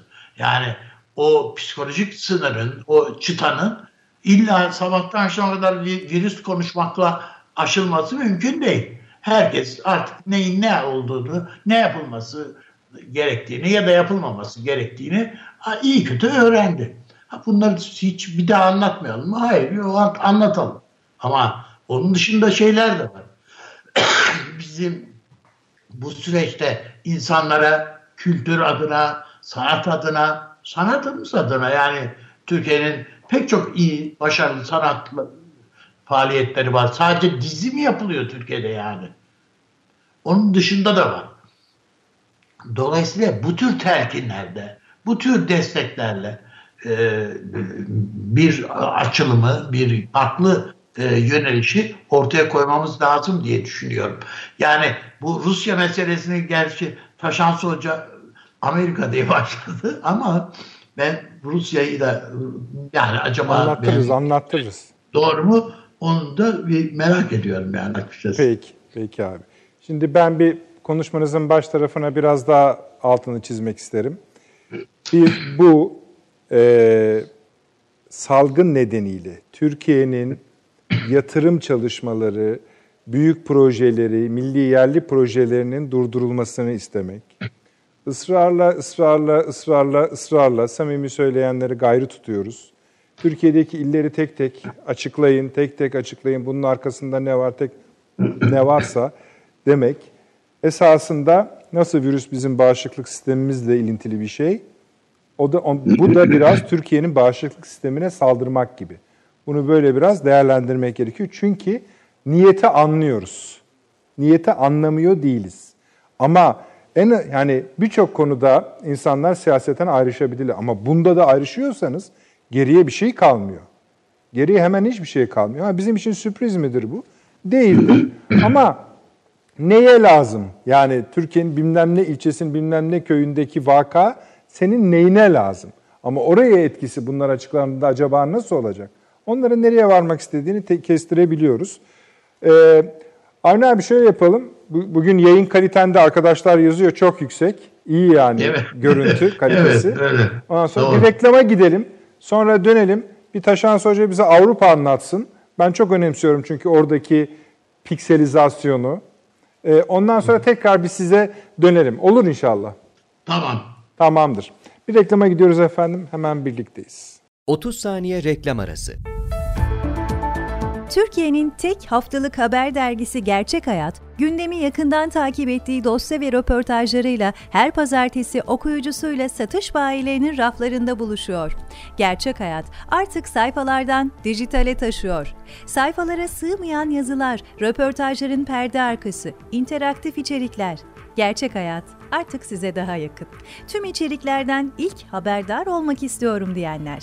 Gerçek Hayat, GZT'nin sosyal medya hesaplarına davet ediyor. Reklam arası sona erdi. Akıl Odası devam ediyor efendim. Ankara hazır mı arkadaşlar? Taşans hocamız hazırsa Taşans hocamız bir Avrupa konuşacak. Artık nasıl konuşacak onu ben de merak ediyorum. Yani tutacak bir tarafı kaldı mı ya da yani uygun yerinden tutar. Sonra kendisini de biliyorum söylemek istedikleri var. Avni Bey'den miras bir Rusya konusu var Taşansı Hocam. Sonra da belki biraz bu işin iyice perde arkasına bakmak istersiniz. Belki de tarihi boyutuna. Buyurunuz. Ee, şimdi Aziz'im e, bu biraz önce Amerika'dan bahsettim uzun uzadı ya e, Amerika ve Avrupa karşıtlığı yapmış e, karşılaştırması yapmıştık orada yani sınıf eksenli düşünen bir Avrupa ırk eksenli düşünen bir Amerika demiştik ama asıl sorunların Avrupa'da ırkçılık olduğunu söylemiştik. Bu Avrupa tarihinden yani patikasından aslında çok da kopmadığını hatırlamamız gerekir. Yani e, bu sosyal siyasal yapılar e, belirli patikalar üzerinde ilerler ve kendilerine kimlikte edinirler. E, ancak Avrupa gerçekten İkinci Dünya Savaşı'ndan sonra çok başka bir noktaya geldi. Ee, şöyle bir tane küçük anekdot anlatmak isterim. Buyurun. Ee, 1990'lı yıllarda e, Ulus Baker'den duymuştum ben de ilk kez bu hikayeyi. Sonra araştırıp arkasını e, birazcık deşmiştim. E, Alexander Kojev diye bir e, Fransız filozof vardır. Bu 20. yüzyılın en büyük Hegel filozofu olarak evet. kabul edilir. E, hatta bu Gülen İnek diye bir peynir firması falan var. Onun ailesinindir. Fransa'ya göç etmiş emigre e, bir Rus e, ailenin, beyaz Rus ailenin yani aristokrat e, bir ailenin çocuğudur kendisi. Bu Alexander Kojev işte Jean Monnet ile beraber, Konrad Adenauer ile beraber Avrupa Birliği düşüncesinin e, kurucu üç babasından bir tanesi kabul edilir ama yani felsefi olarak gerçekten pek çok insanı etkilemiştir. Yani bu e, bir damar Amerikan neokonlarına kadar gider, bir damar işte e, Rusya'daki monarşizme kadar vardırılabilir, bir damar Avrupa sosyal demokrasisini oluşturur vesaire. Gerçekten hani Avrupa düşün tarihinde, felsefe tarihinde son derece önemli bir yer tutar. 1990'lı yıllarda KGB arşivleri açıldığında Alexander Kojev'in KGB'ye çalıştığı açığa çıktı. Yani bu e, inanılır da bir şey değildi gerçekten. Yani bu kadar büyük bir e, filozof nasıl olur böyle bir şey diye. Rahmetli Ulus Baker'in sorusu hala benim kulaklarımda hocam, O çok özür demişti. diliyorum. E, KGB mi Kojev'e... Buyurun. Herbert Marcus da biliyorsunuz CIA ajanı çıkmıştı. Yani o evet oluyor böyle şeyler. Hatta e, geçen haftalarda başka bir şey daha açığa çıktı biliyorsunuz CIA arşivlerinde. E, Michel Foucault'un Jean-Paul Sartre'a karşı desteklenmesi konusunda e, epeyce bir çaba sarf etmişler. E, yani bunlar e, olmayan şeyler değil demek ki. E, ama e, Ulus Baker'in sorusunu ben çok yerinde bulurum. O şöyle sormuştu. Ee, Alexander Kojev mi acaba KGB'ye çalışıyordu, KGB mi Kojev'e çalışıyordu? Yani bu kadar önemli bir düşün adamı olduğu zaman kim kimi yönlendiriyordu sorusu. Önemli bir sorudur benim açımdan da hala. Bu hikayeyi şu yüzden anlatıyorum. Avrupa Birliği düşüncesi e, ortaya çıkışı itibariyle aslında bir şekilde Amerika'nın da Rusya'nın da işine Sovyetler Birliği'nin o dönemdeki adıyla ama Rusya diyelim biz ikisinin de işine gelen e, aslında bir, e, bir arayışın sonucu olarak ortaya çıktı. Yani e, hani bakmayın bizde Türkiye'de böyle o kadar büyütüldü ki bu işler. Avrupa düşüncesi, Avrupa felsefesinin yükselişi, işte Avrupa'nın üstün değerleri vesaire vesaire ama bütün bu değerler eninde sonunda arkasında belli bir güç birikimi olmadan ve belirli jeostratejik dengelerde kendisine bir alan açamadığı müddetçe gerçekçiliğini yitirir. Aslında Avrupa'ya baktığımızda bizim 45 e, sonrası dönemde Avrupa'ya baktığımızda, bugünkü Avrupa Birliği'ne baktığımızda bunları hep aklımızda tutmamız gerekir. E, başka bir tane daha küçük sadece örnek vereyim. Alexander Herzen, e, Rus sosyalizmi düşüncesinin kurucusudur. Onun hayaleti Marx'ın peşini hiç bırakmadı. Bir de onun bir takipçisi vardı Bakunin, anarşizm düşüncesinin kurucusu. O da fiziken hiç Marx'ın peşini bırakmadı. Bu iki tane Rus, Marx'ı Ruslardan nefret ettirtmiştir. Gerçekten sadece bu ikisinden dolayı Rusya'ya düşman oldu denilebilir Marx için. Alexander Herzen e, şöyle bağırıyordu 1850'li yıllarda. Avrupa uyumuyor, Avrupa öldü.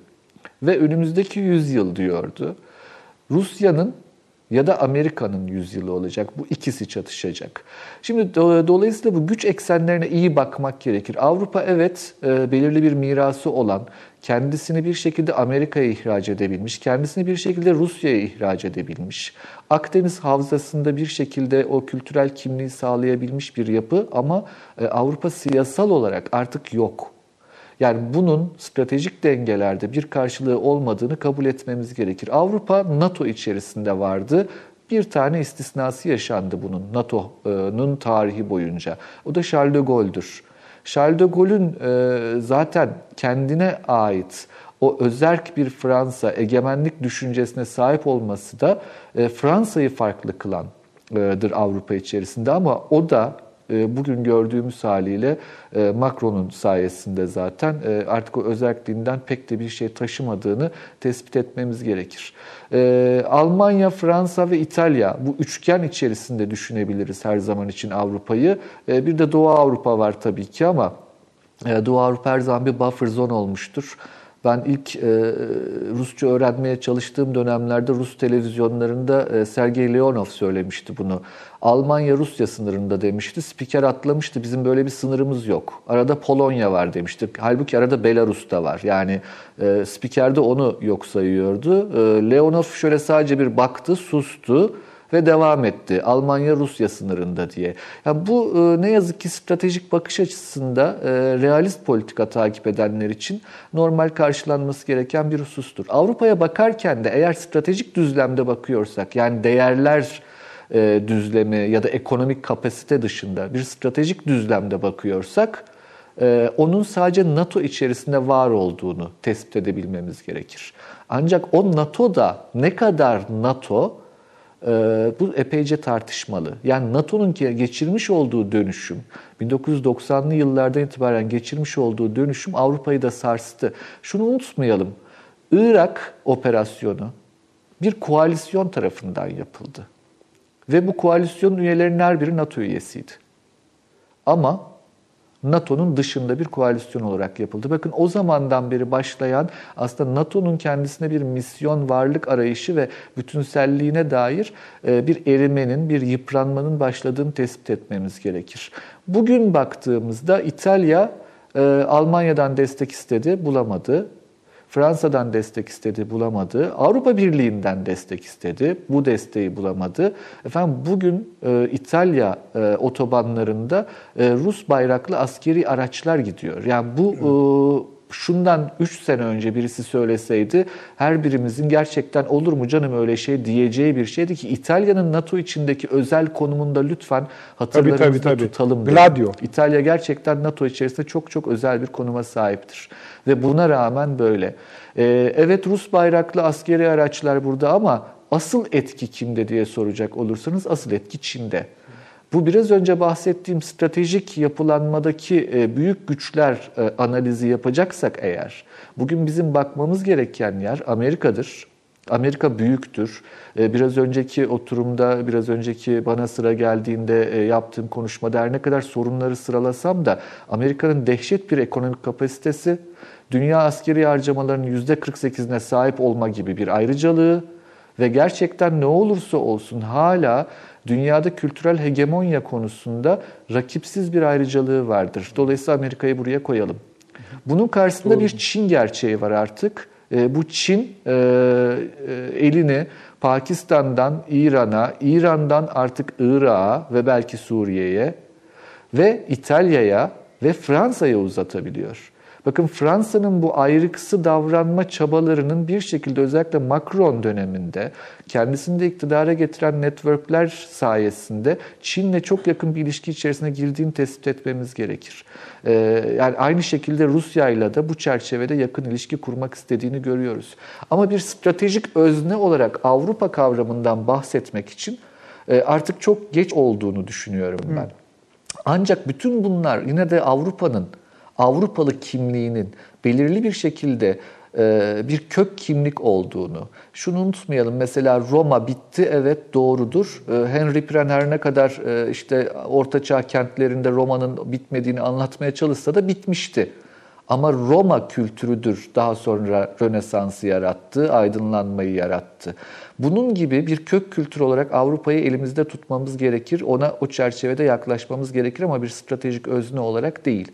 Bugünün stratejik özneleri biraz önce bahsettiğim gibi Amerika ve Çin'dir bu iki özne arasında aslında olan biten e, sürüyor. E, mesela Rusya konusunda da e, ben Rusya'yı her zaman çok önemserim. Çok önemli bir komşumuz. Bizim çok dikkatli olmamız gereken hep bir şekilde pamuklara sarmamız gereken bir ilişkiye sahip olduğumuza inanırım.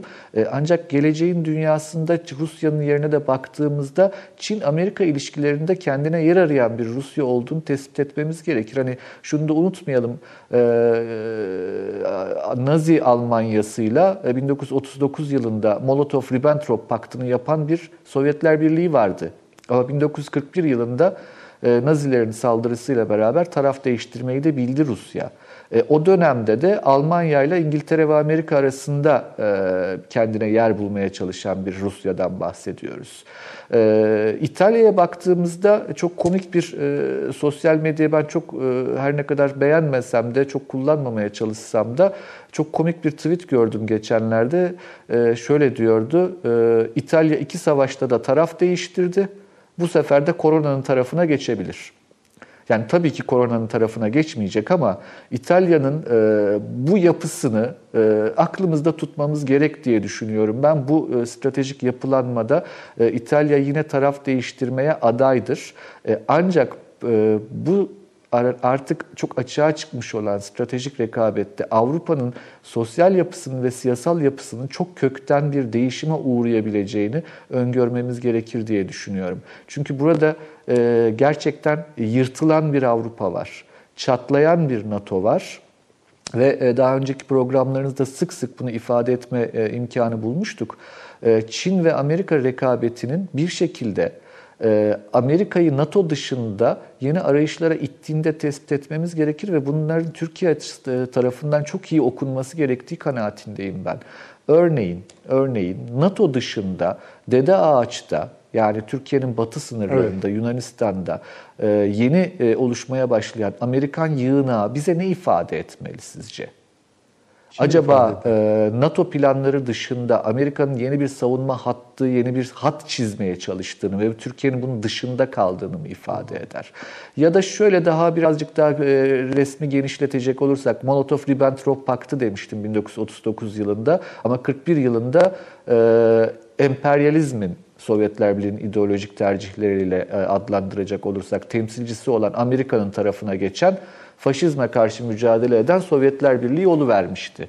E, bugün Çin'le yakın temasını sürdüren Rusya, acaba yakın bir dönemde e, kendi sermaye ilişkilerinden mütevellit e, bunların zorlamasıyla yine taraf değiştirip Batı bloğuna mı geçecektir? Acaba İtalya bugün NATO içinde bir çatlak haline almışken e, belirli bir şekilde Çin'le e, kurduğu ilişkileri e, sonsuza kadar sürdürebilecek midir? E, ya da bu hattı biraz daha genişletecek olursak e, Çin, Pakistan, İran e, hattı dedik. E, bu hat Irak ve Suriye'ye kadar geliyor. Suriye, Irak yani bizim Maşrık dediğimiz bölge aynen Birinci Dünya Harbi'nde ve İkinci Dünya Harbi'nde olduğu gibi kontrolsüz çatışmaların yaşanacağı yeni bir paylaşımın temel alanlarından bir tanesi midir?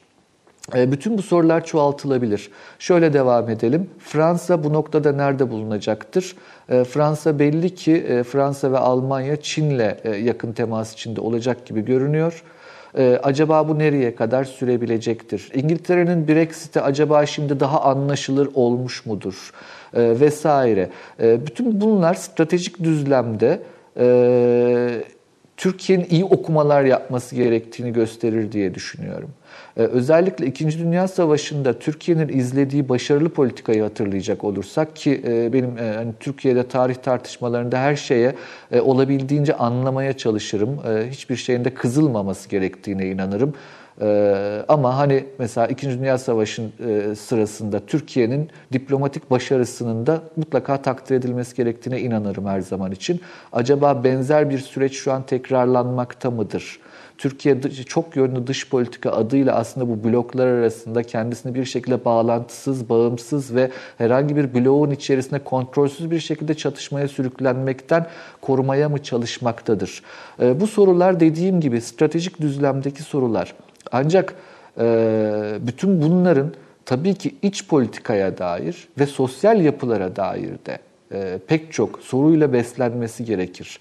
E, orada da mesela işte biraz önce Amerika'dan bahsediyordum. Hani e, çok ciddi e, bir rapor var ortada.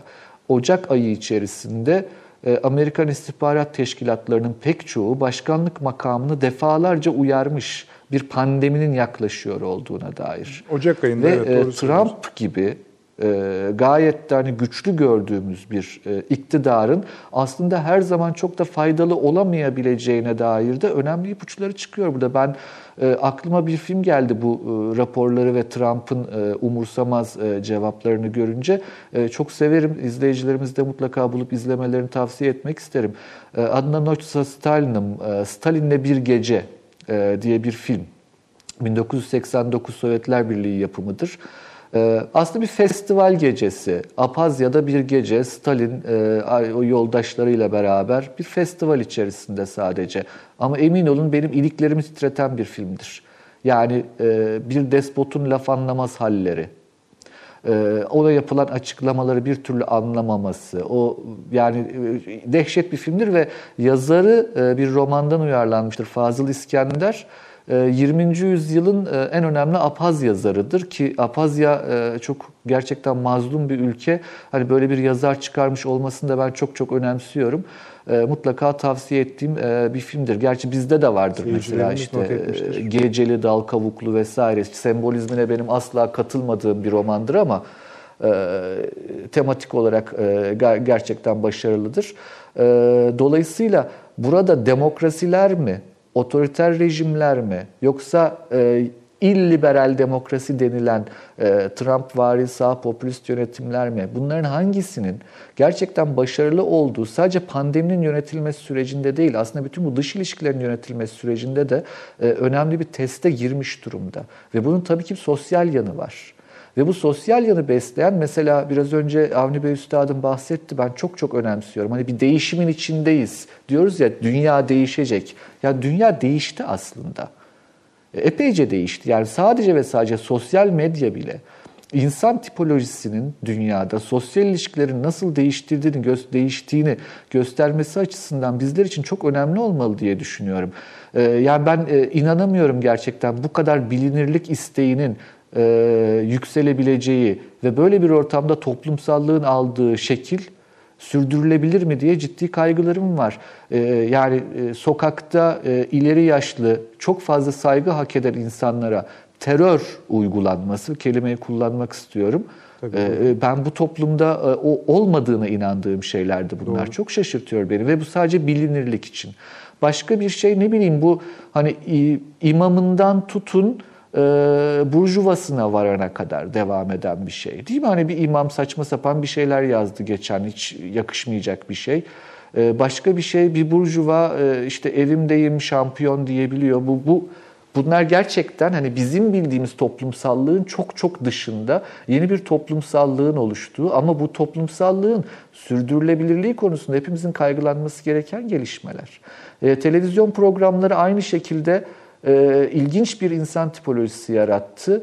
E, her şeyi bir anda öğrenmek isteyen, yani mesela işte yarım saat içinde dünyanın e, sırrını çözmek isteyen e, izleyiciler. Ve böyle bir şey yok. Yani bir emek diye bir şey vardı eskiden değil mi? Hani e, doktora gittiğinizde eskiden doktoru anlamaya çalışırdınız. Nereye kadar? Tabip olacak kadar değil. Sizin sağlığınızı korumanız için size verdiği tavsiyeleri anlayacak kadar. Yok tabip olmanız için çünkü o 6 sene okumanız gerekir. Bunun gibi bir şey. E, dolayısıyla e, sözlerin çok değerini kaybettiği e, yeni bir toplumsallık alanı var. E, ve bu alanın nasıl yönetileceği gerçekten önemli bir soru diye düşünüyorum. Hani biraz önce yine sizlerin de bahsettiği mesela bu pandeminin Türkiye'de yönetimi konusunda da benzer şeyleri görüyorum. Gerçekten şaşırtıyor beni. Yani hani bunu söylemek istemem ama hani bugüne kadar hiçbir şekilde herhangi bir kriz yönetimi deneyimi olmayan hiçbir şekilde en ufak bir yönetim tecrübesi olmayan insanların bu kadar rahatlıkla e, doğru olan budur diyebilmeleri gerçekten şaşırtıcı geliyor bana. Biz eskiden ne bileyim e, daha e, dikkatli bir toplumduk herhalde. Ama dünyada da bu genel bir gidişat ve bu gidişat insanların bu aşırı talepkarlığı çok hayra alamet değil diye düşünüyorum. Ben sözü çok uzattım galiba Peki ama Peki. umarım Avrupa konusunda birazcık siz Avrupa'yı sordunuz çünkü ben Tabii de başka Avrupa'yı da Rusya'yı da dinlemiş olduk. Avni Bey herhalde size Rusya sorulmaması gerektiğini öğrenmiştir. Çünkü 5-6 programlık iş çıkacak başımıza. Aa, estağfurullah ben e, çok affedersiniz. Ben Rusya'yı da anlatayım da olur o halde. Peki. Ali abi bu e, Taşansı Hoca'nın son bölümde bir takım kritikleri evet. oldu. Onlara katılıyor musunuz? Şimdi şöyle bir şey. Birincisi hocam e, dedi ki bu burnumuzun dibine kadar Amerika işte geldi. Yunanistan dahil işte bir takım yeni üstler müsler falan acaba bu Türkiye ile olan ilişkiler, NATO'nun yaklaşımı bunları değerlendirmek elbette gerekiyor. Ancak şunu mesela bugün herhalde bir belki gözden kaçmamıştır zaten hocamın.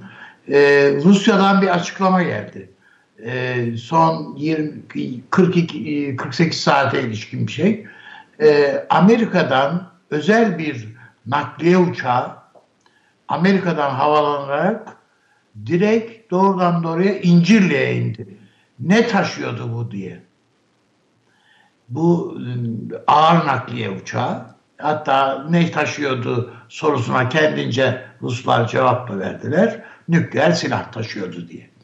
Yani öyle Türkiye'nin ben kolay kolay Amerika tarafından öyle gözden çıkarılabileceğini veya başka bir takım ıı, şeylerin içerisine de değerlendirebileceğini zannetmiyorum. Ama şurası bir gerçek.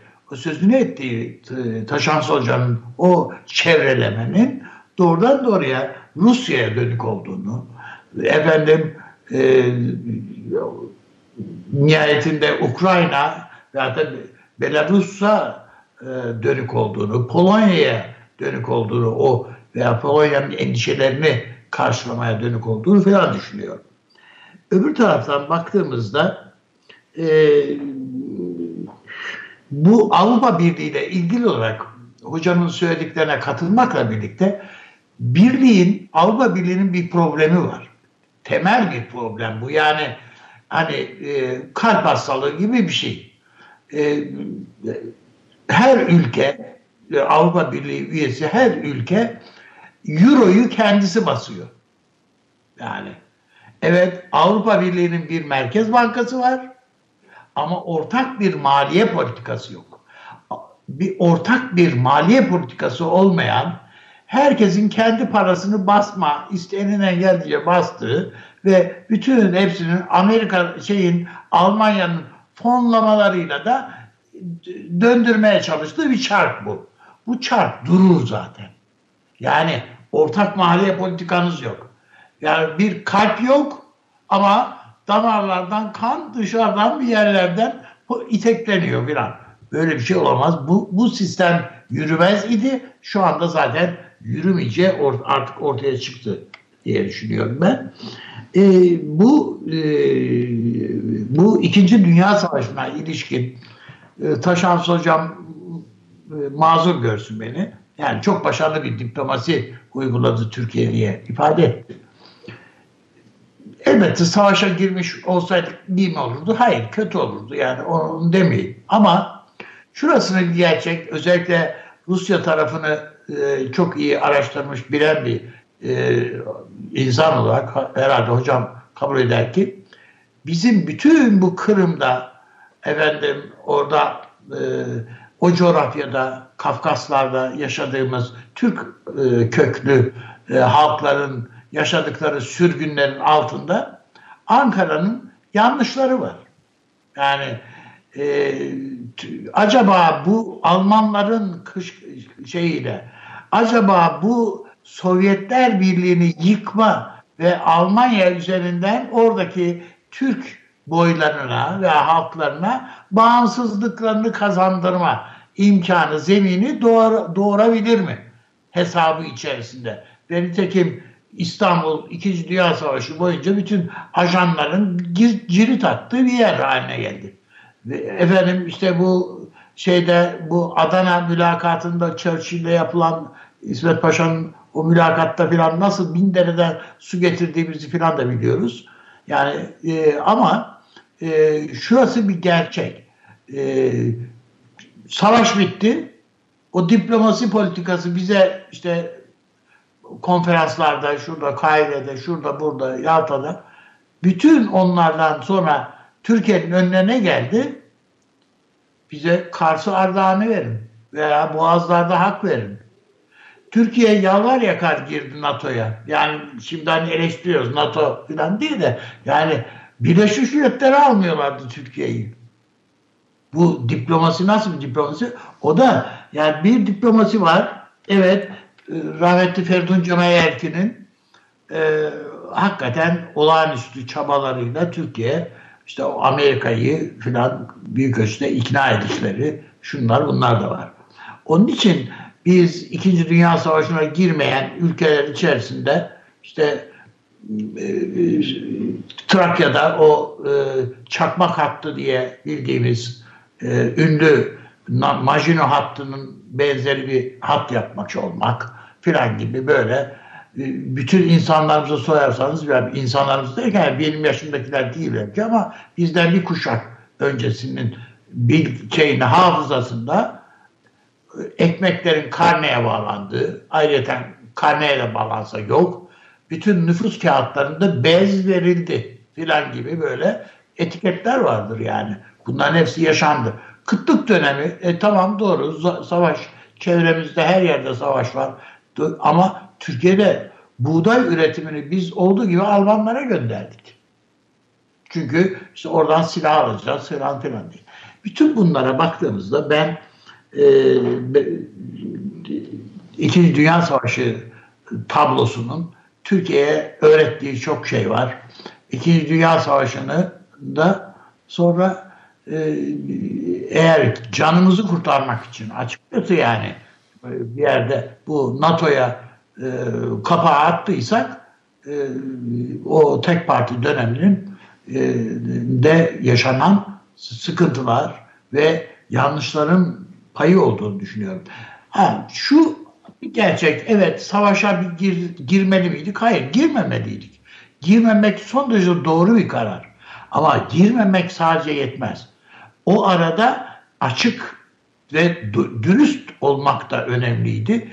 Rusya'nın Türkiye'ye dönük öfkesinin altında Rusya'yı Rusya kendi varlık mücadelesinde ya altını oyduğunu düşündü.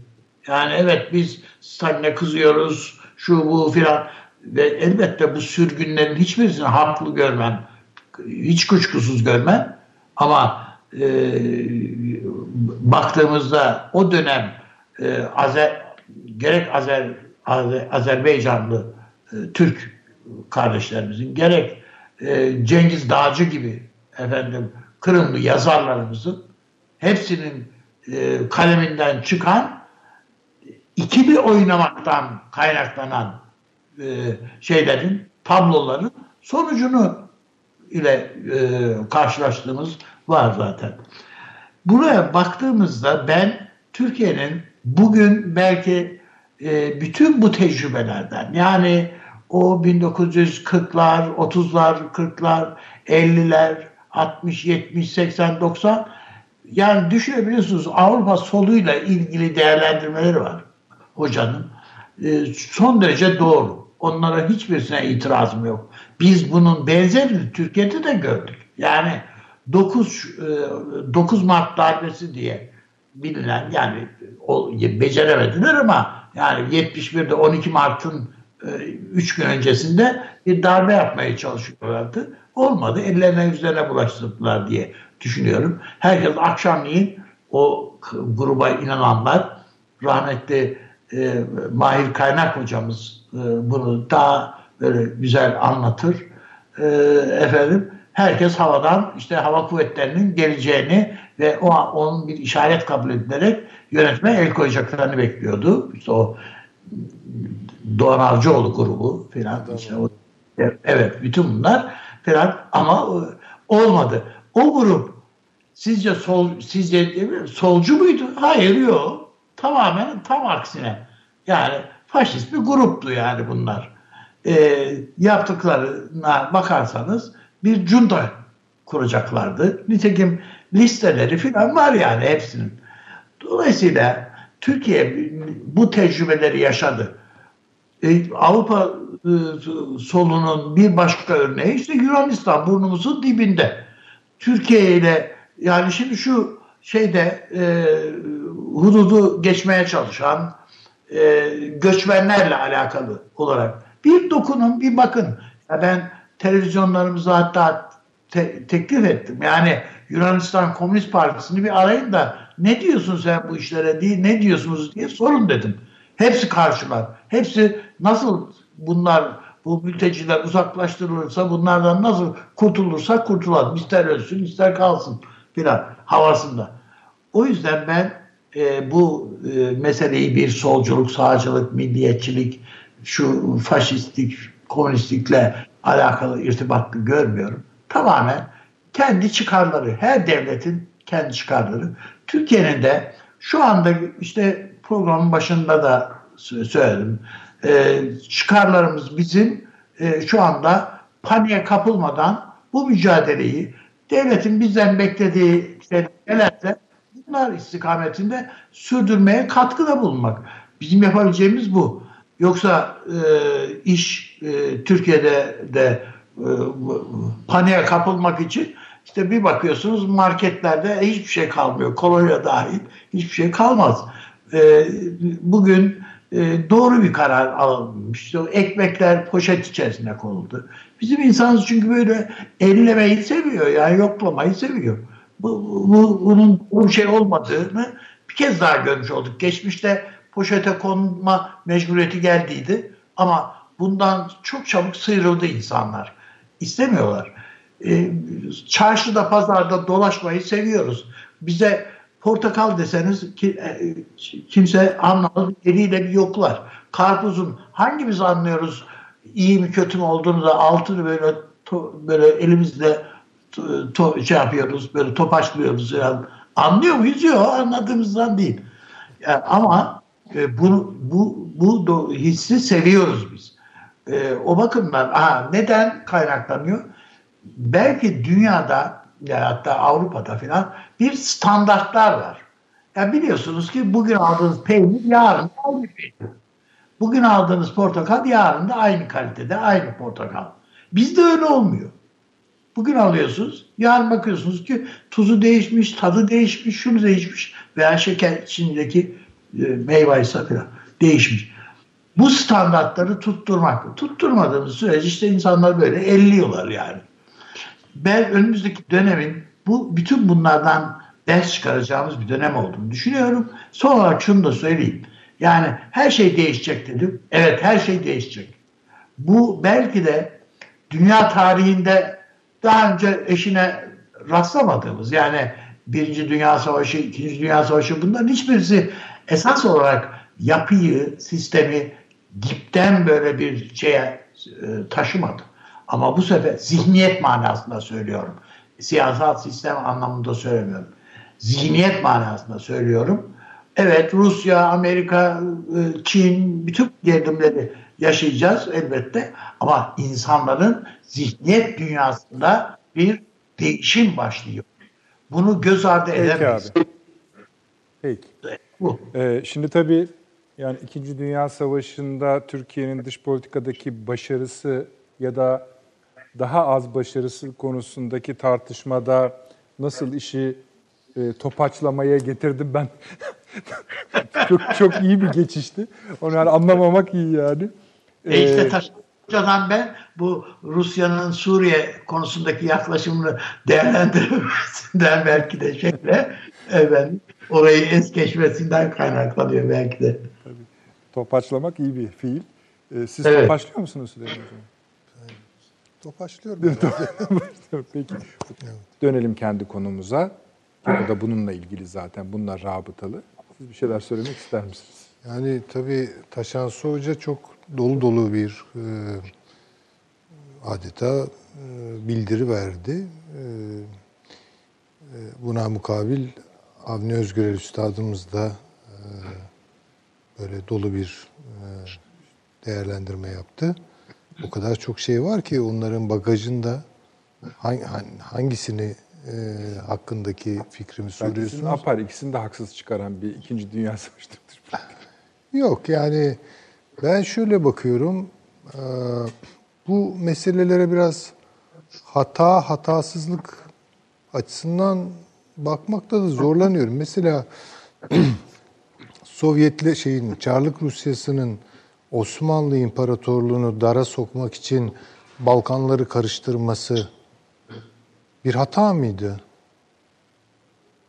Yani oradaki işte ayrılıkçı hareketleri, Ortodoksluk, Slavlık neyse yani işte hangi temelde olursa olsun kışkırtması hata mıydı? Yani tartışılabilir. Ee, e, İkinci Dünya Savaşı şartlarında Türkiye'nin Rus tehlikesini kendi sınırlarının dışına çıkarmak için gidişatı real politik açısından söylüyorum yani yoksa moral politik bir değerlendirme yapmıyorum. Ee, Almanlarla işbirliği yapması ve oradaki işte Türkçü e, ayrılıkçı unsurları harekete geçirmek için bunu bir fırsat olarak görmesi bir hata mıdır? Yani tartışılır. Nerede tartışılır? Akabinde olanlara bakılır. Akabinde olanlar o girişimleri e, destekler, güçlendirir, köklendirir neticeler veriyorsa hata değildir. Ama tam tersine sonraki gelişmeler, akabindeki gelişmeler o girişimleri boşa çıkarıyorsa hatadır.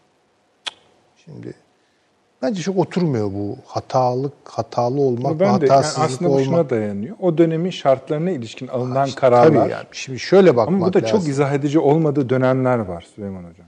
Ama şimdi şöyle yani şimdi Ya bakınız. bu, bir, bu uygun bir cevap. Yani çalışan Şimdi bir ikinci- cevap. Bakın şöyle söyleyeyim ben size. İkinci Dünya Savaşı'ndan sonra Nazizmin üstünde tepinmek kadar kolay bir şey yoktur. Diyelim, ne olacak? Siz Yani- de dövebilirsiniz.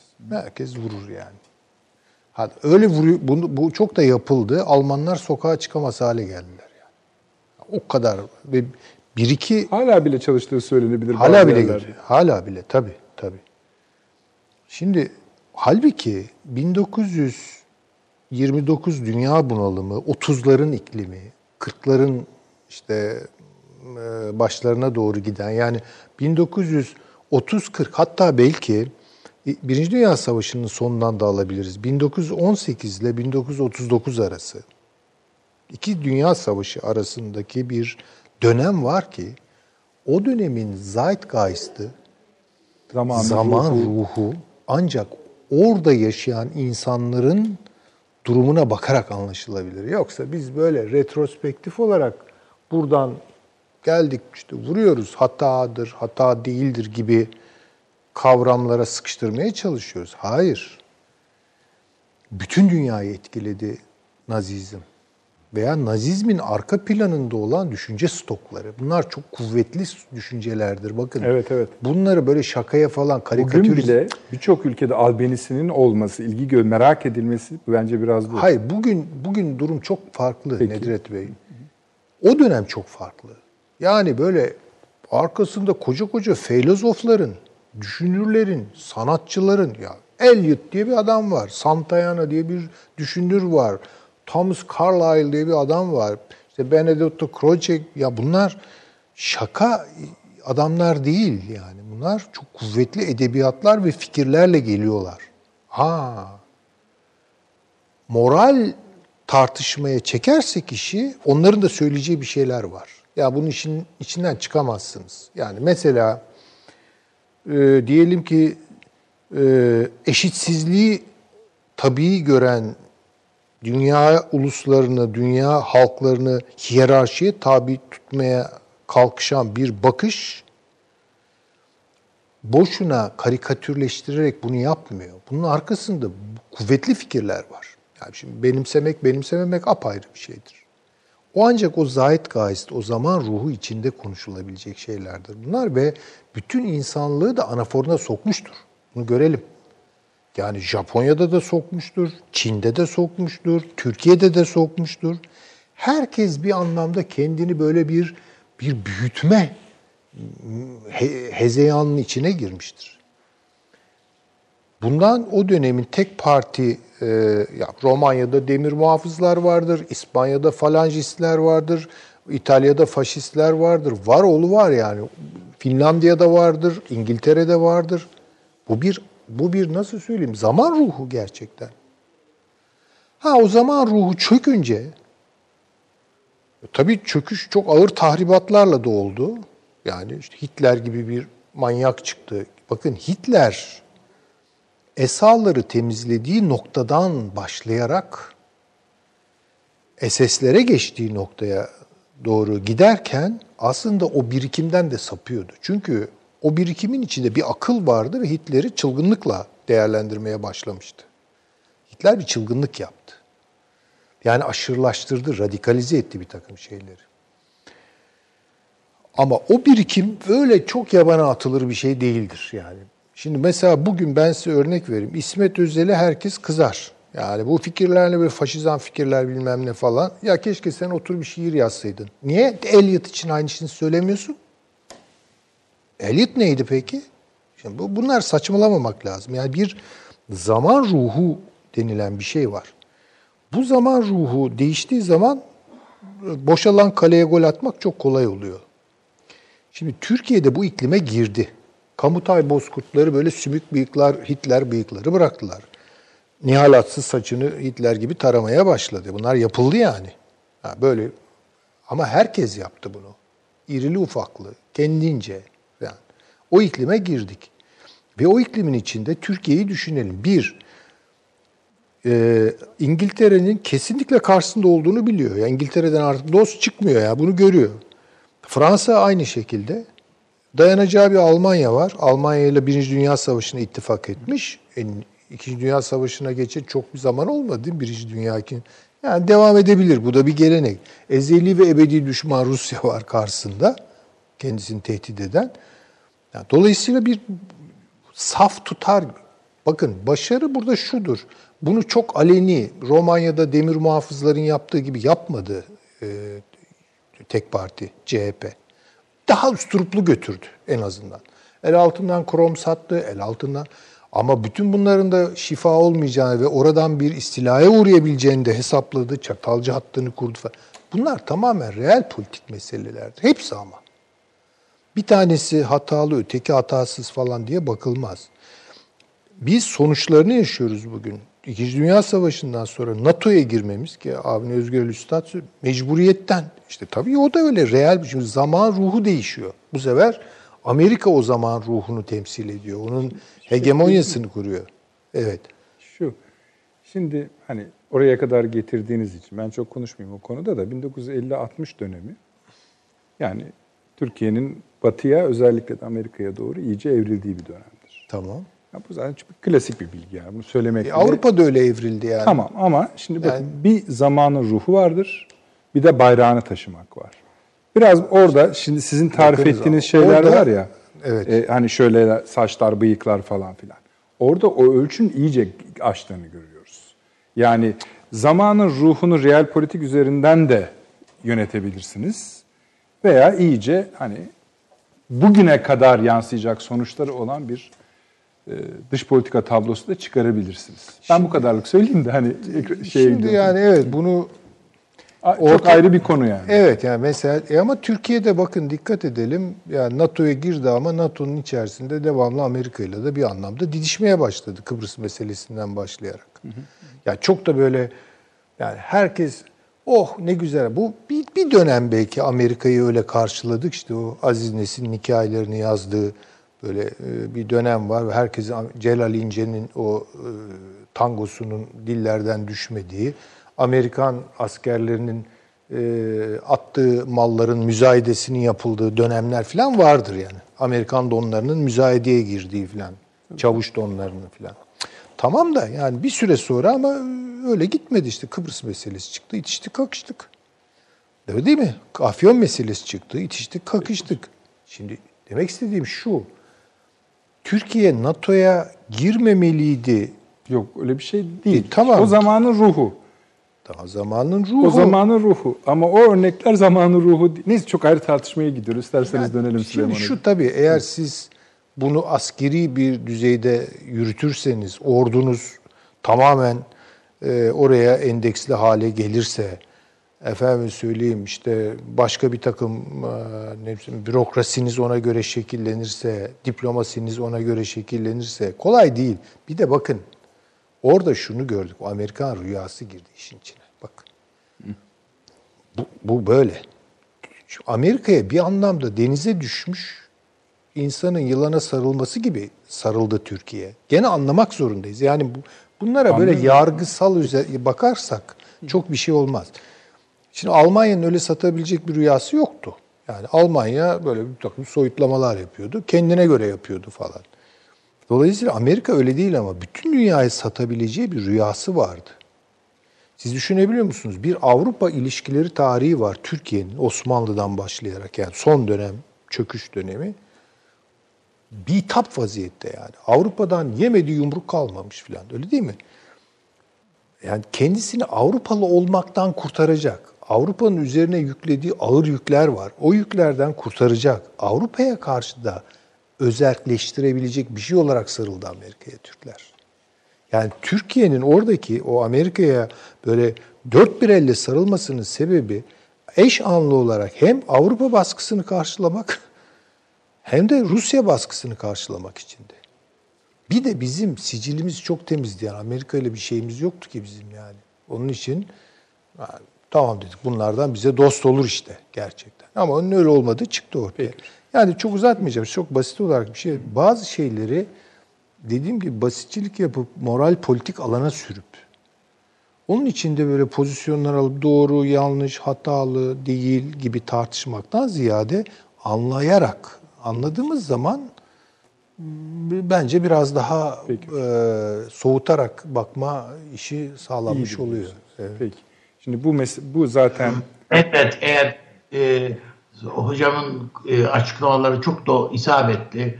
O tahlillere katılmamak elde değil. Ama şöyle bir şey söyleyeyim. E, Türkiye, işte benim eleştirdiğim şey şudur. Yoksa İsmet Paşa savaş görmüş insanın savaşa evet demesi o kadar kolay değil. O yüzden e, İsmet Paşa'yı öyle niye savaşa bizi so, işte keşke sokaydı falan diyenler de vardır. Ben o görüşte değilim açıkçası. Türkiye savaşa girmemeliydi. Girmedi. Girmemiş olması da fevkalade iyi olmuştur. E, ayrıyeten o yokluklar döneminde filan İsmet Paşa'nın kendi evinde de o ekmeklerin filan yenmediğini biliyoruz. Söylemek istediğim şu. E, benim siyaseten o e, çelişkili veya ikircikli tavır diye isimlendirdiğim. Şimdi mesela bir örneği Cumhuriyet Gazetesi. Cumhuriyet Gazetesi o dönem e, Alman faşizminin sözcüsüydü. Tamam. Öyle. E, ve Zaman evet. ruhu. İşte zamanın ruhu hocam dedi. E, bu kağıtlar Hamburg'dan geliyordu. Cumhuriyet'in Hamburg'dan geliyordu kağıtları. O dönemde Sovyetlerin sözcüsü, sözcülüğünü de Tan gazetesi yapıyordu. Onun da kağıtları Odessa'dan geliyordu.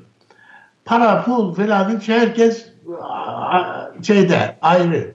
Yani kağıtların parasını kim öder, kim öder onlar ayrı. Bunlar gayet rahat götürdüler yayınlarını. Birisi Almanya lehine alabildiğine propaganda yaptı. Öbürü de Sovyetler lehine alabildiğine propaganda yaptı. Ne zaman ki ibre değişti, Almanlar kaybetti. E, Türkiye'nin refleksleri devreye girdi ve işte milliyetçi gençler sahaya çıktılar. E, o, bir takım o milliyetçi gençlerin bir kısmı sonradan solcu gençler de oldular da neyse. evet. E, orada efendim e, Tan gazetesini yağmaladılar. Taşladılar, yağmaladılar ve tam kapandı. Sonra 3 Mart'ta ne oldu üstadım? Ha evet. Tabii. Onu yapanları attılar içeri. Evet, Devlet doğru. böyle bir şey yani. Evet yani işte bu yani zaman ruhu diyorsunuz bu doğru.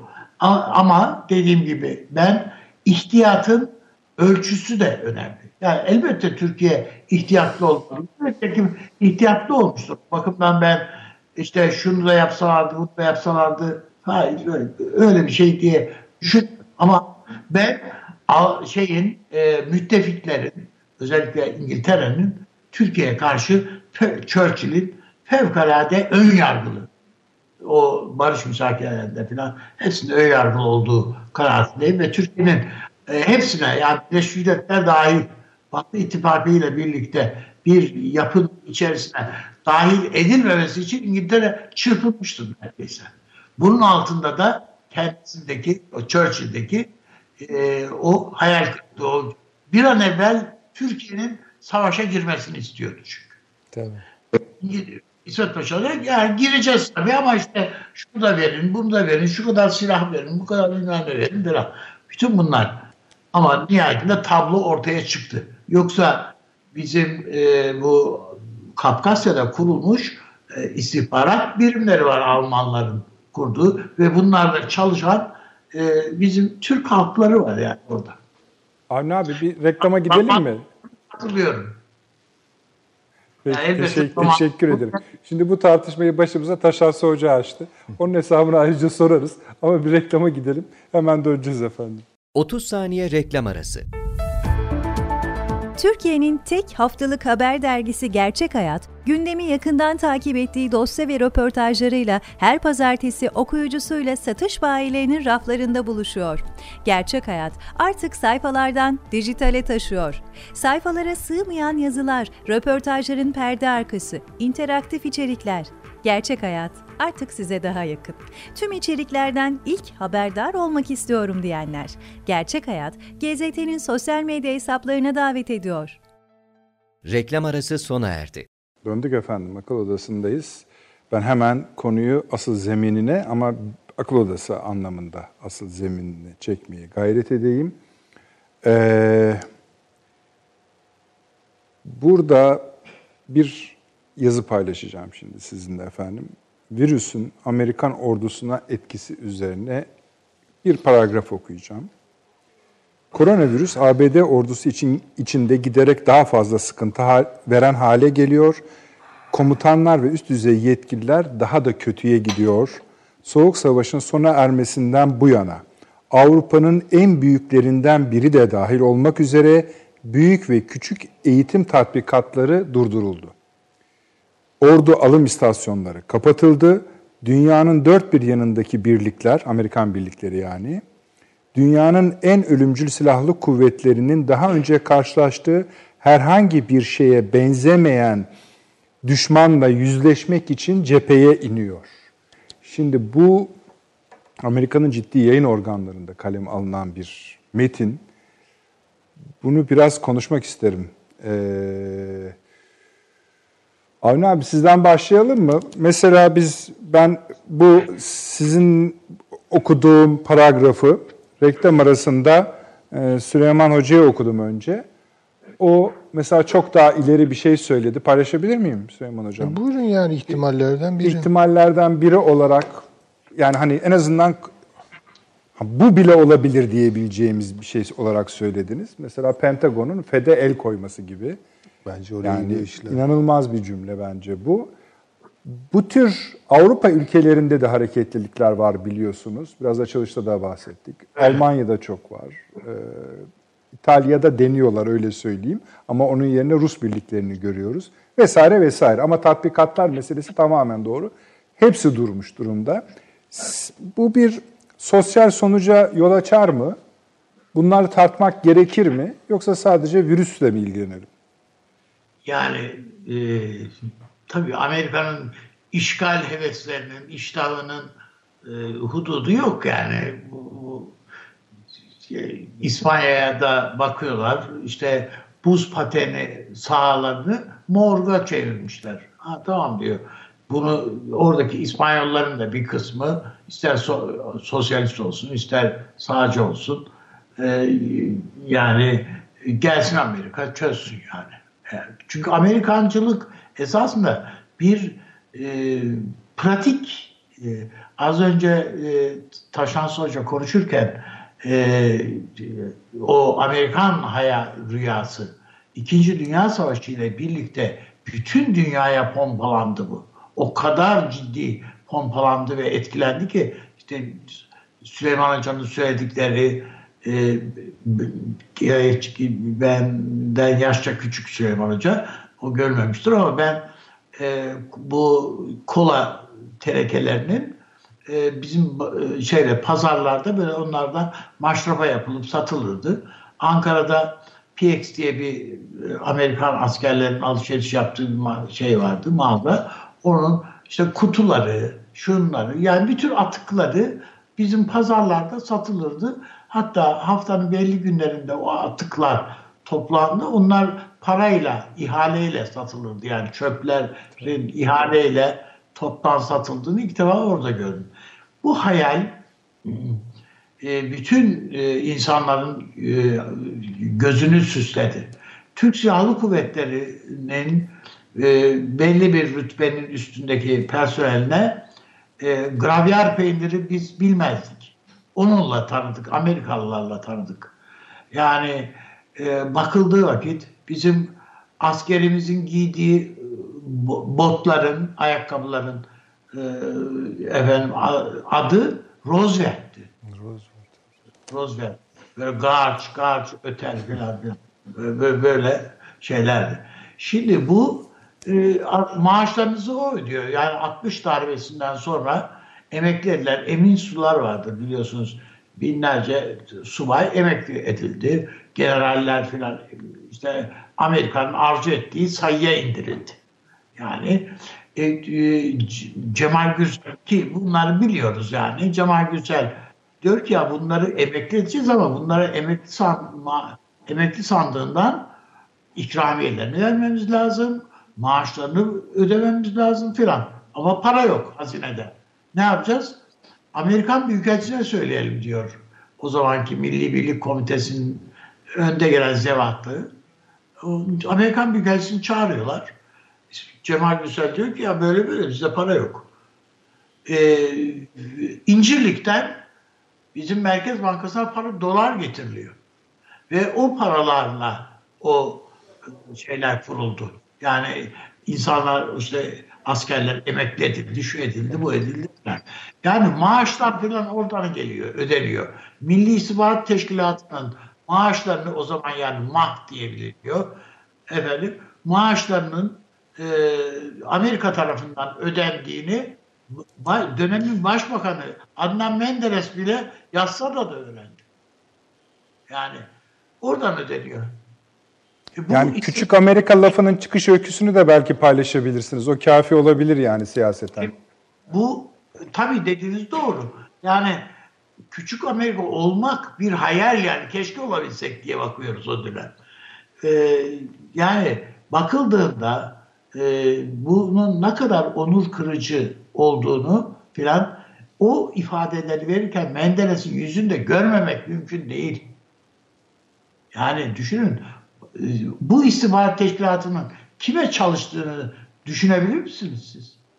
Ondan dolayıdır ki 1970'lere geldiğimizde, 70'ler sonrasına falan geldiğimizde işte Türk Milli o zaman Milli diye adı, adı değişmiş miydi bilmiyorum yani Milli İstihbarat Teşkilatı'nın istihbarattan sorumlu daire başkanı Amerika'ya ajanlık yaptığı için tutuklandı. Adamın mahkemedeki ifadesinde ya Amerika'dan gizlimiz var mı ki kardeşim yani niye yani ben işte bildiğim bir şeyi veya bendeki bir şeyi verdim bunlara diyor adam. Şimdi söylemek istediğim şu. Bu Amerika'nın istila arzusunun hududu ve iştahının hududu yoktur. Ya buna ne gerek var bu buraya buraya almaya diye şey, alalım elimizin altında dursun lazım olur belki diye bakar ve alırlar. Ee, önümüzdeki tabloya bu virüse böyle bir vesile bunu iddia etmesi bana hiç de öyle şaşırtıcı gelmez. Ha bu virüs e, ciddi değil mi? Elbette ciddi.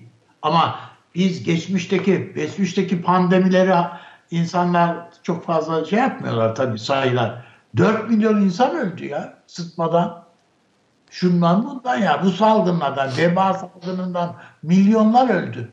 Biz bunlara salgın diyoruz. Şimdi burada yani tamam hiçbir ölümü hayatın hiç, hiçbir insanın hayatını küçümsemek diye söz konusu değil. Ama burada e, bir e, beklentinin veyahut da ge, ge, abartılıyor falan demiyorum. Yani bu tür tabirleri kullanmayı sevmiyorum.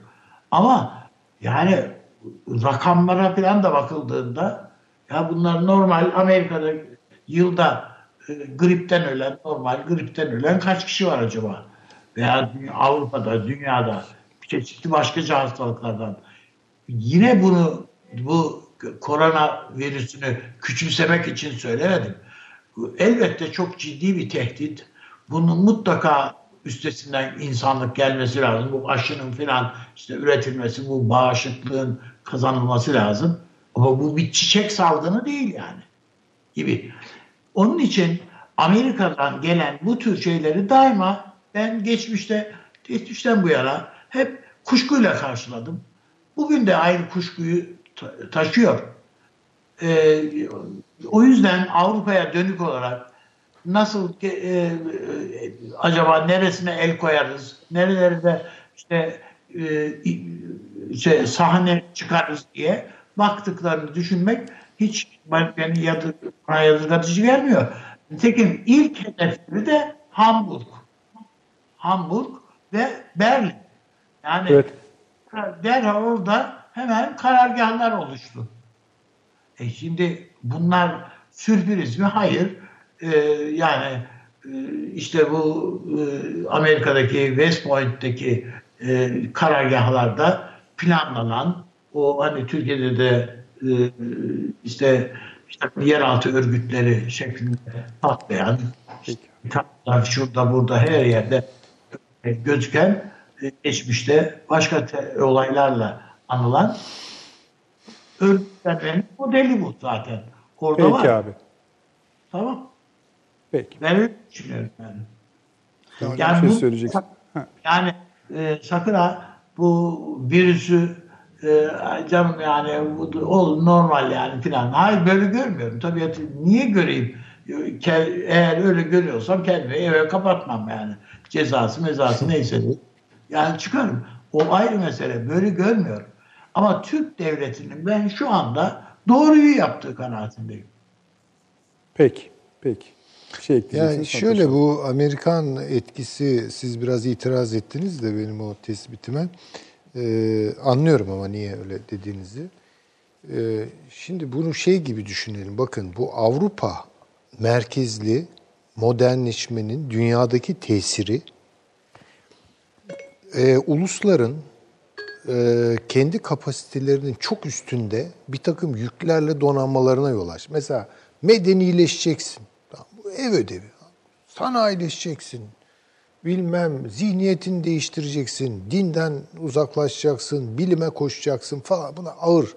Bunun ideolojik varyantları daha da ağır. Yani sosyalist olacaksın, bilmem işte liberal olacaksın, şu olacaksın, bu olacaksın. Bunlar ağır ödevler. Bu hakikaten taşınamaz. Hani Tokat'a gönderilen senfoni orkestrası gibi hani Tokat Tokat olalı böyle bir e, ağırlık e, Şey, gör, zulüm yani, görmedi. E, görmedi yani bu böyle bir zulüm.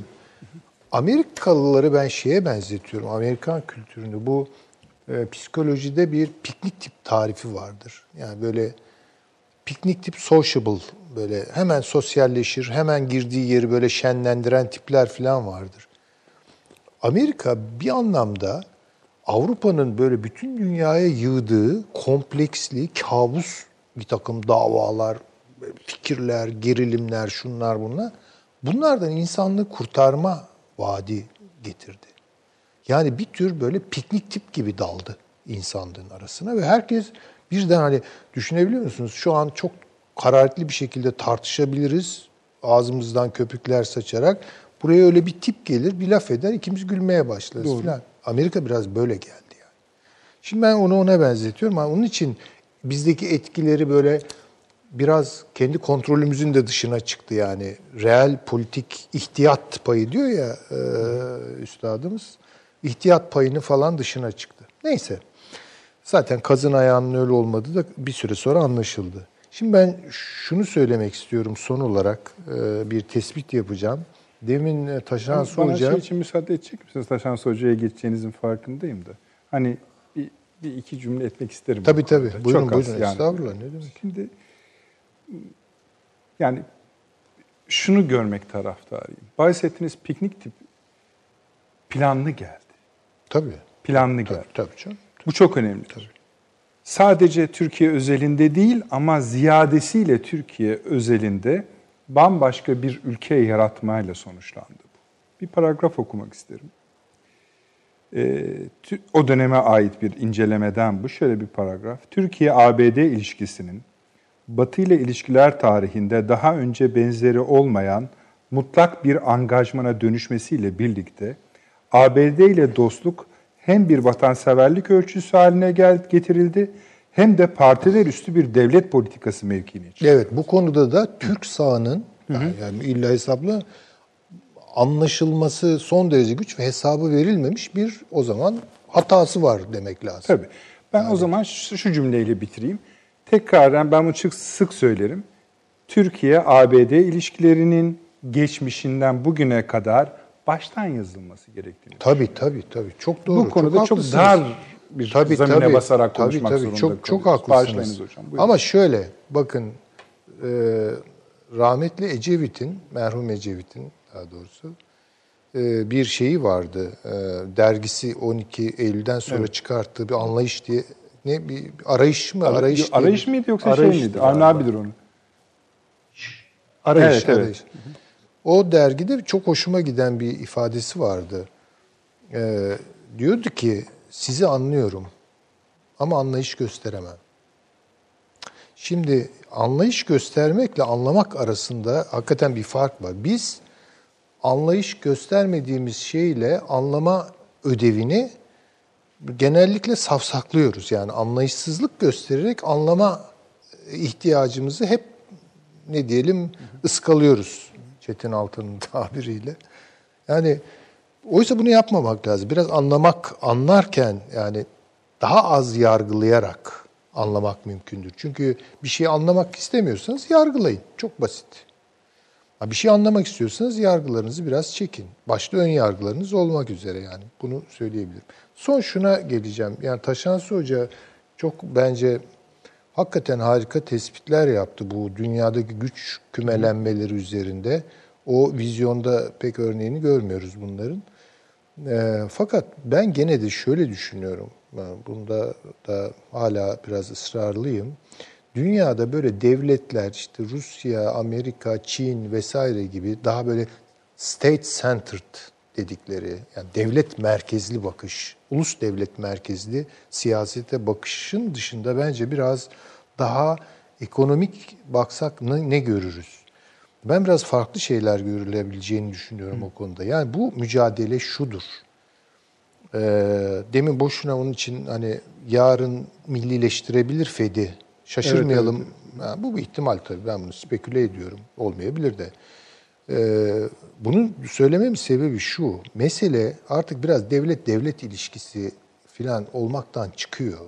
Tabii devletlerin kendi egemenlik alanları içerisinde aldığı pozisyonlarla karşılaşacağız. Ama bu son muhasebe değil. Son muhasebe bence çok uzun bir tarihe sahip olan Brodel'in o uzun zamanlar dediği şeyin meyvesi olarak devletlerin, devlet aklının vaziyet alışlarıyla bundan tamamen kopuk bir şekilde tarihte tezahür etmiş sermaye aklının, buna da ekonomi diyoruz zaten, çarpışmasından doğacak bir büyük ve nihai hesaplaşma. Şimdi burada bir yönetme meselesi var. Bu yönetme meselesi şu. Şimdi devlet yediğinde ulusu tutuyor.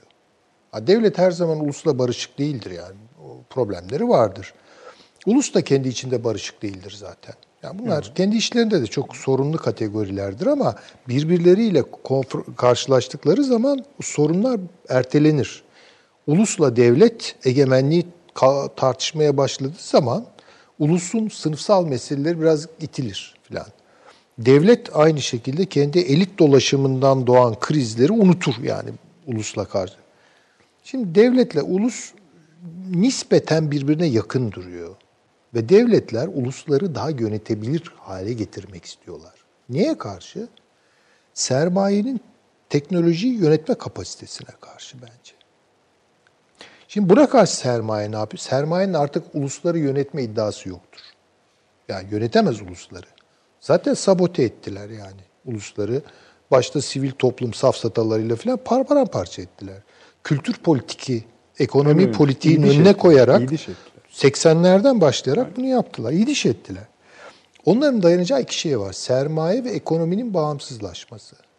Yani pardon e, teknoloji ve ekonomi. Teknoloji ve ekonomi değişkenlerini kullanarak devlet ve ulus sinerjisine tepki koyuyorlar.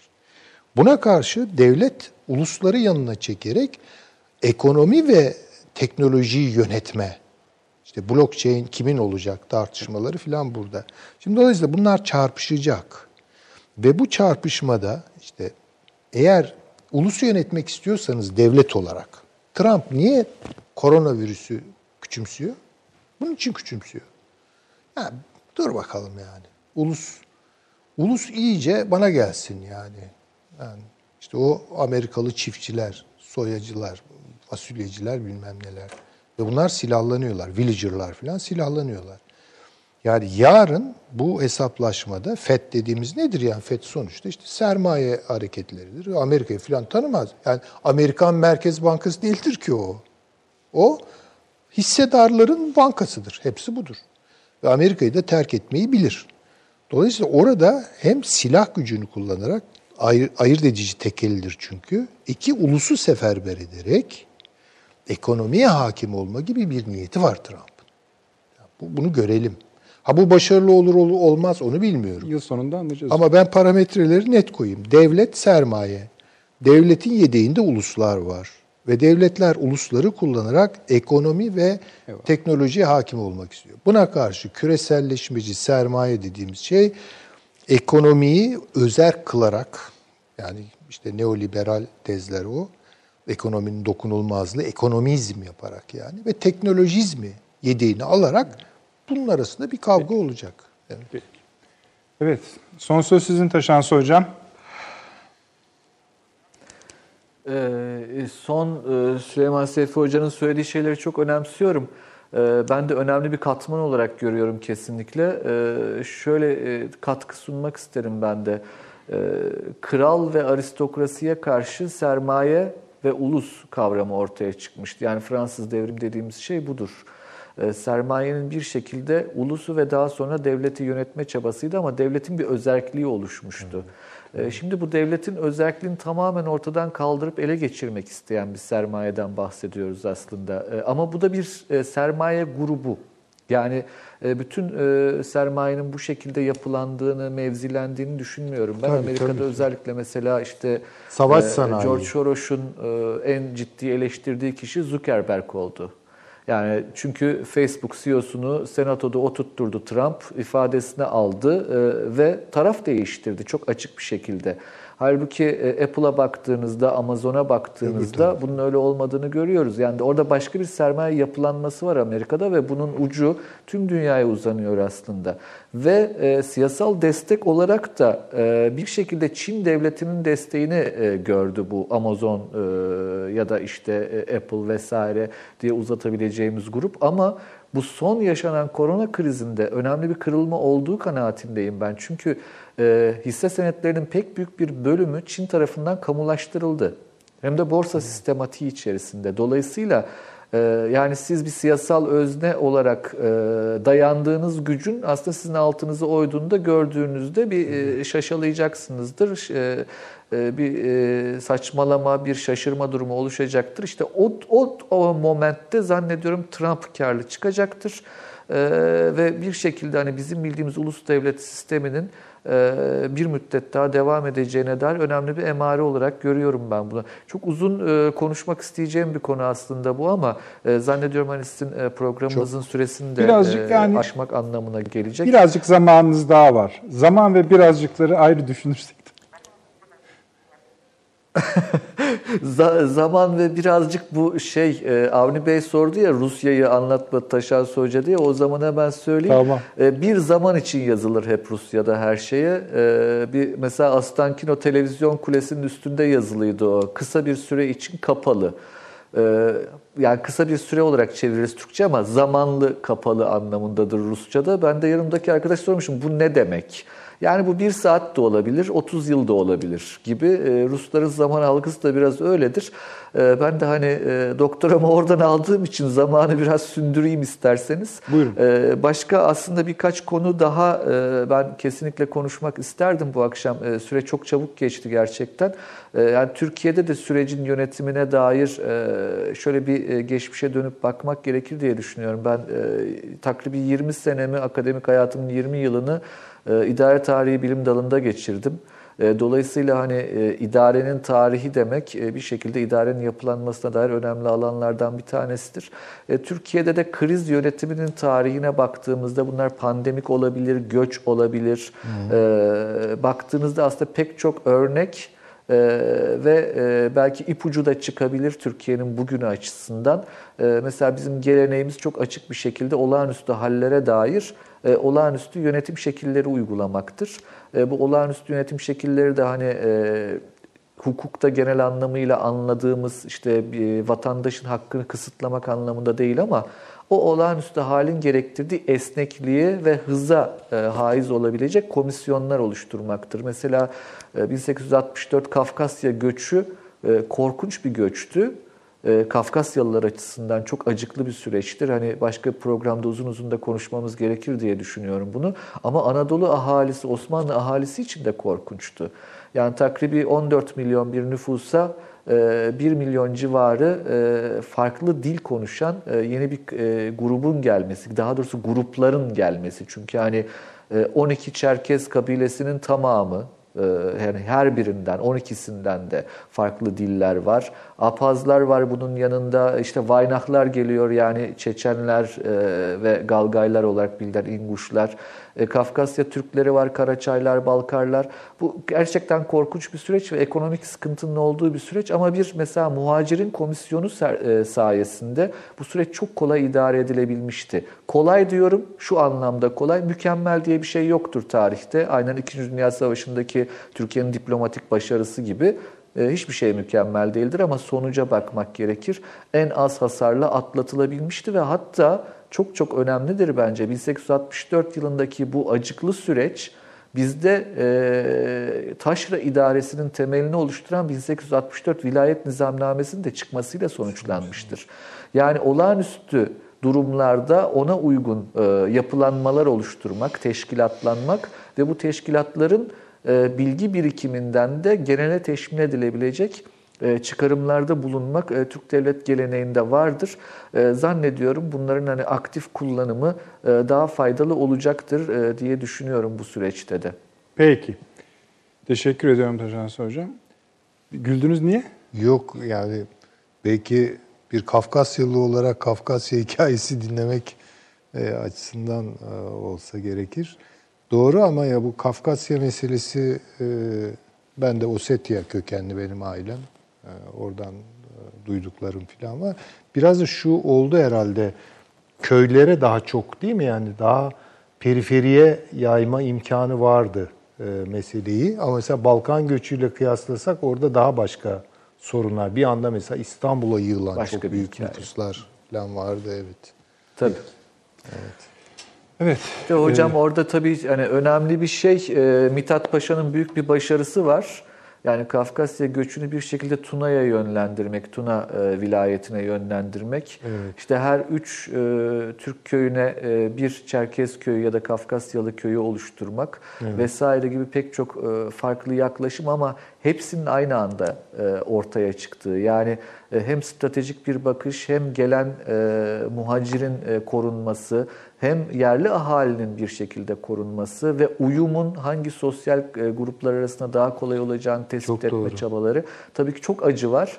E, gerçekten çok hani uzun acıklı bir süreçtir o. E, yani rahmetle de anmamız gerekir. Çok fazla insan da Karadeniz'in sularında kayboldu. Tabii. Ama yönetilebildi. Peki hocam. İşte o da Peki. dediğim gibi Osmanlı devlet geleneğinde, Türk devlet geleneğinde yer alan hızlı teşkilatlanma kapasitesiyle alakalıdır diye düşünüyorum. Çok Peki. Doğru. Ee, yani bu akşam salgın kadar salgının ortaya çıkardıkları ya da çıkaracaklarını onlarla yüzleşme noktalarını biraz belirginleştirmeye çalıştık. Bu daha bu, bu girizgahtır. Ben öyle yani. Tabii daha bu, çok su kaldır. Bu, bu çok ciddi bir öykü var burada. Her bir parçasından ayrı programlar çıkabilir. Zamana da ihtiyaç var. Ee, yani bunların olgunlaşmasını beklemek açısından değil ama göremediğimiz noktalar olduğunu ben düşünüyorum. İnşallah onları da zamanla netleştirmeye gayret ederiz. Avni abi çok teşekkür ediyorum. Ben de teşekkür ediyorum. İyi geceler diliyorum. Taşans Hocam Ankara'ya selamlar. Eksik olmayınız. Sağ olunuz. Ee, siz orada tek başınıza olduğunuz için biraz daha izolesiniz. En azından kurallara daha çok uyuyorsunuz. Süleyman Hocam siz o riski aldığınız için teşekkür ediyorum. Öyle söyleyeyim. Eksik olmayınız. Efendim tabii en çok Size teşekkür ediyoruz. Yine yorumlarınız, katkılarınız için bakacağız. Tekrarlayalım. İki, bu gece 01.30'da tekrarımız. Arkadaşlarımız şimdi kulağıma söyledi. İki de değil yani her zaman olduğu gibi. Yarın da 24 saat civarında da yani o kadar bekleyemem diyorsanız da YouTube'da tekrarı olacak. Önümüzdeki salı akşam saat 21'de efendim buluşmak üzere iyi geceler diliyoruz.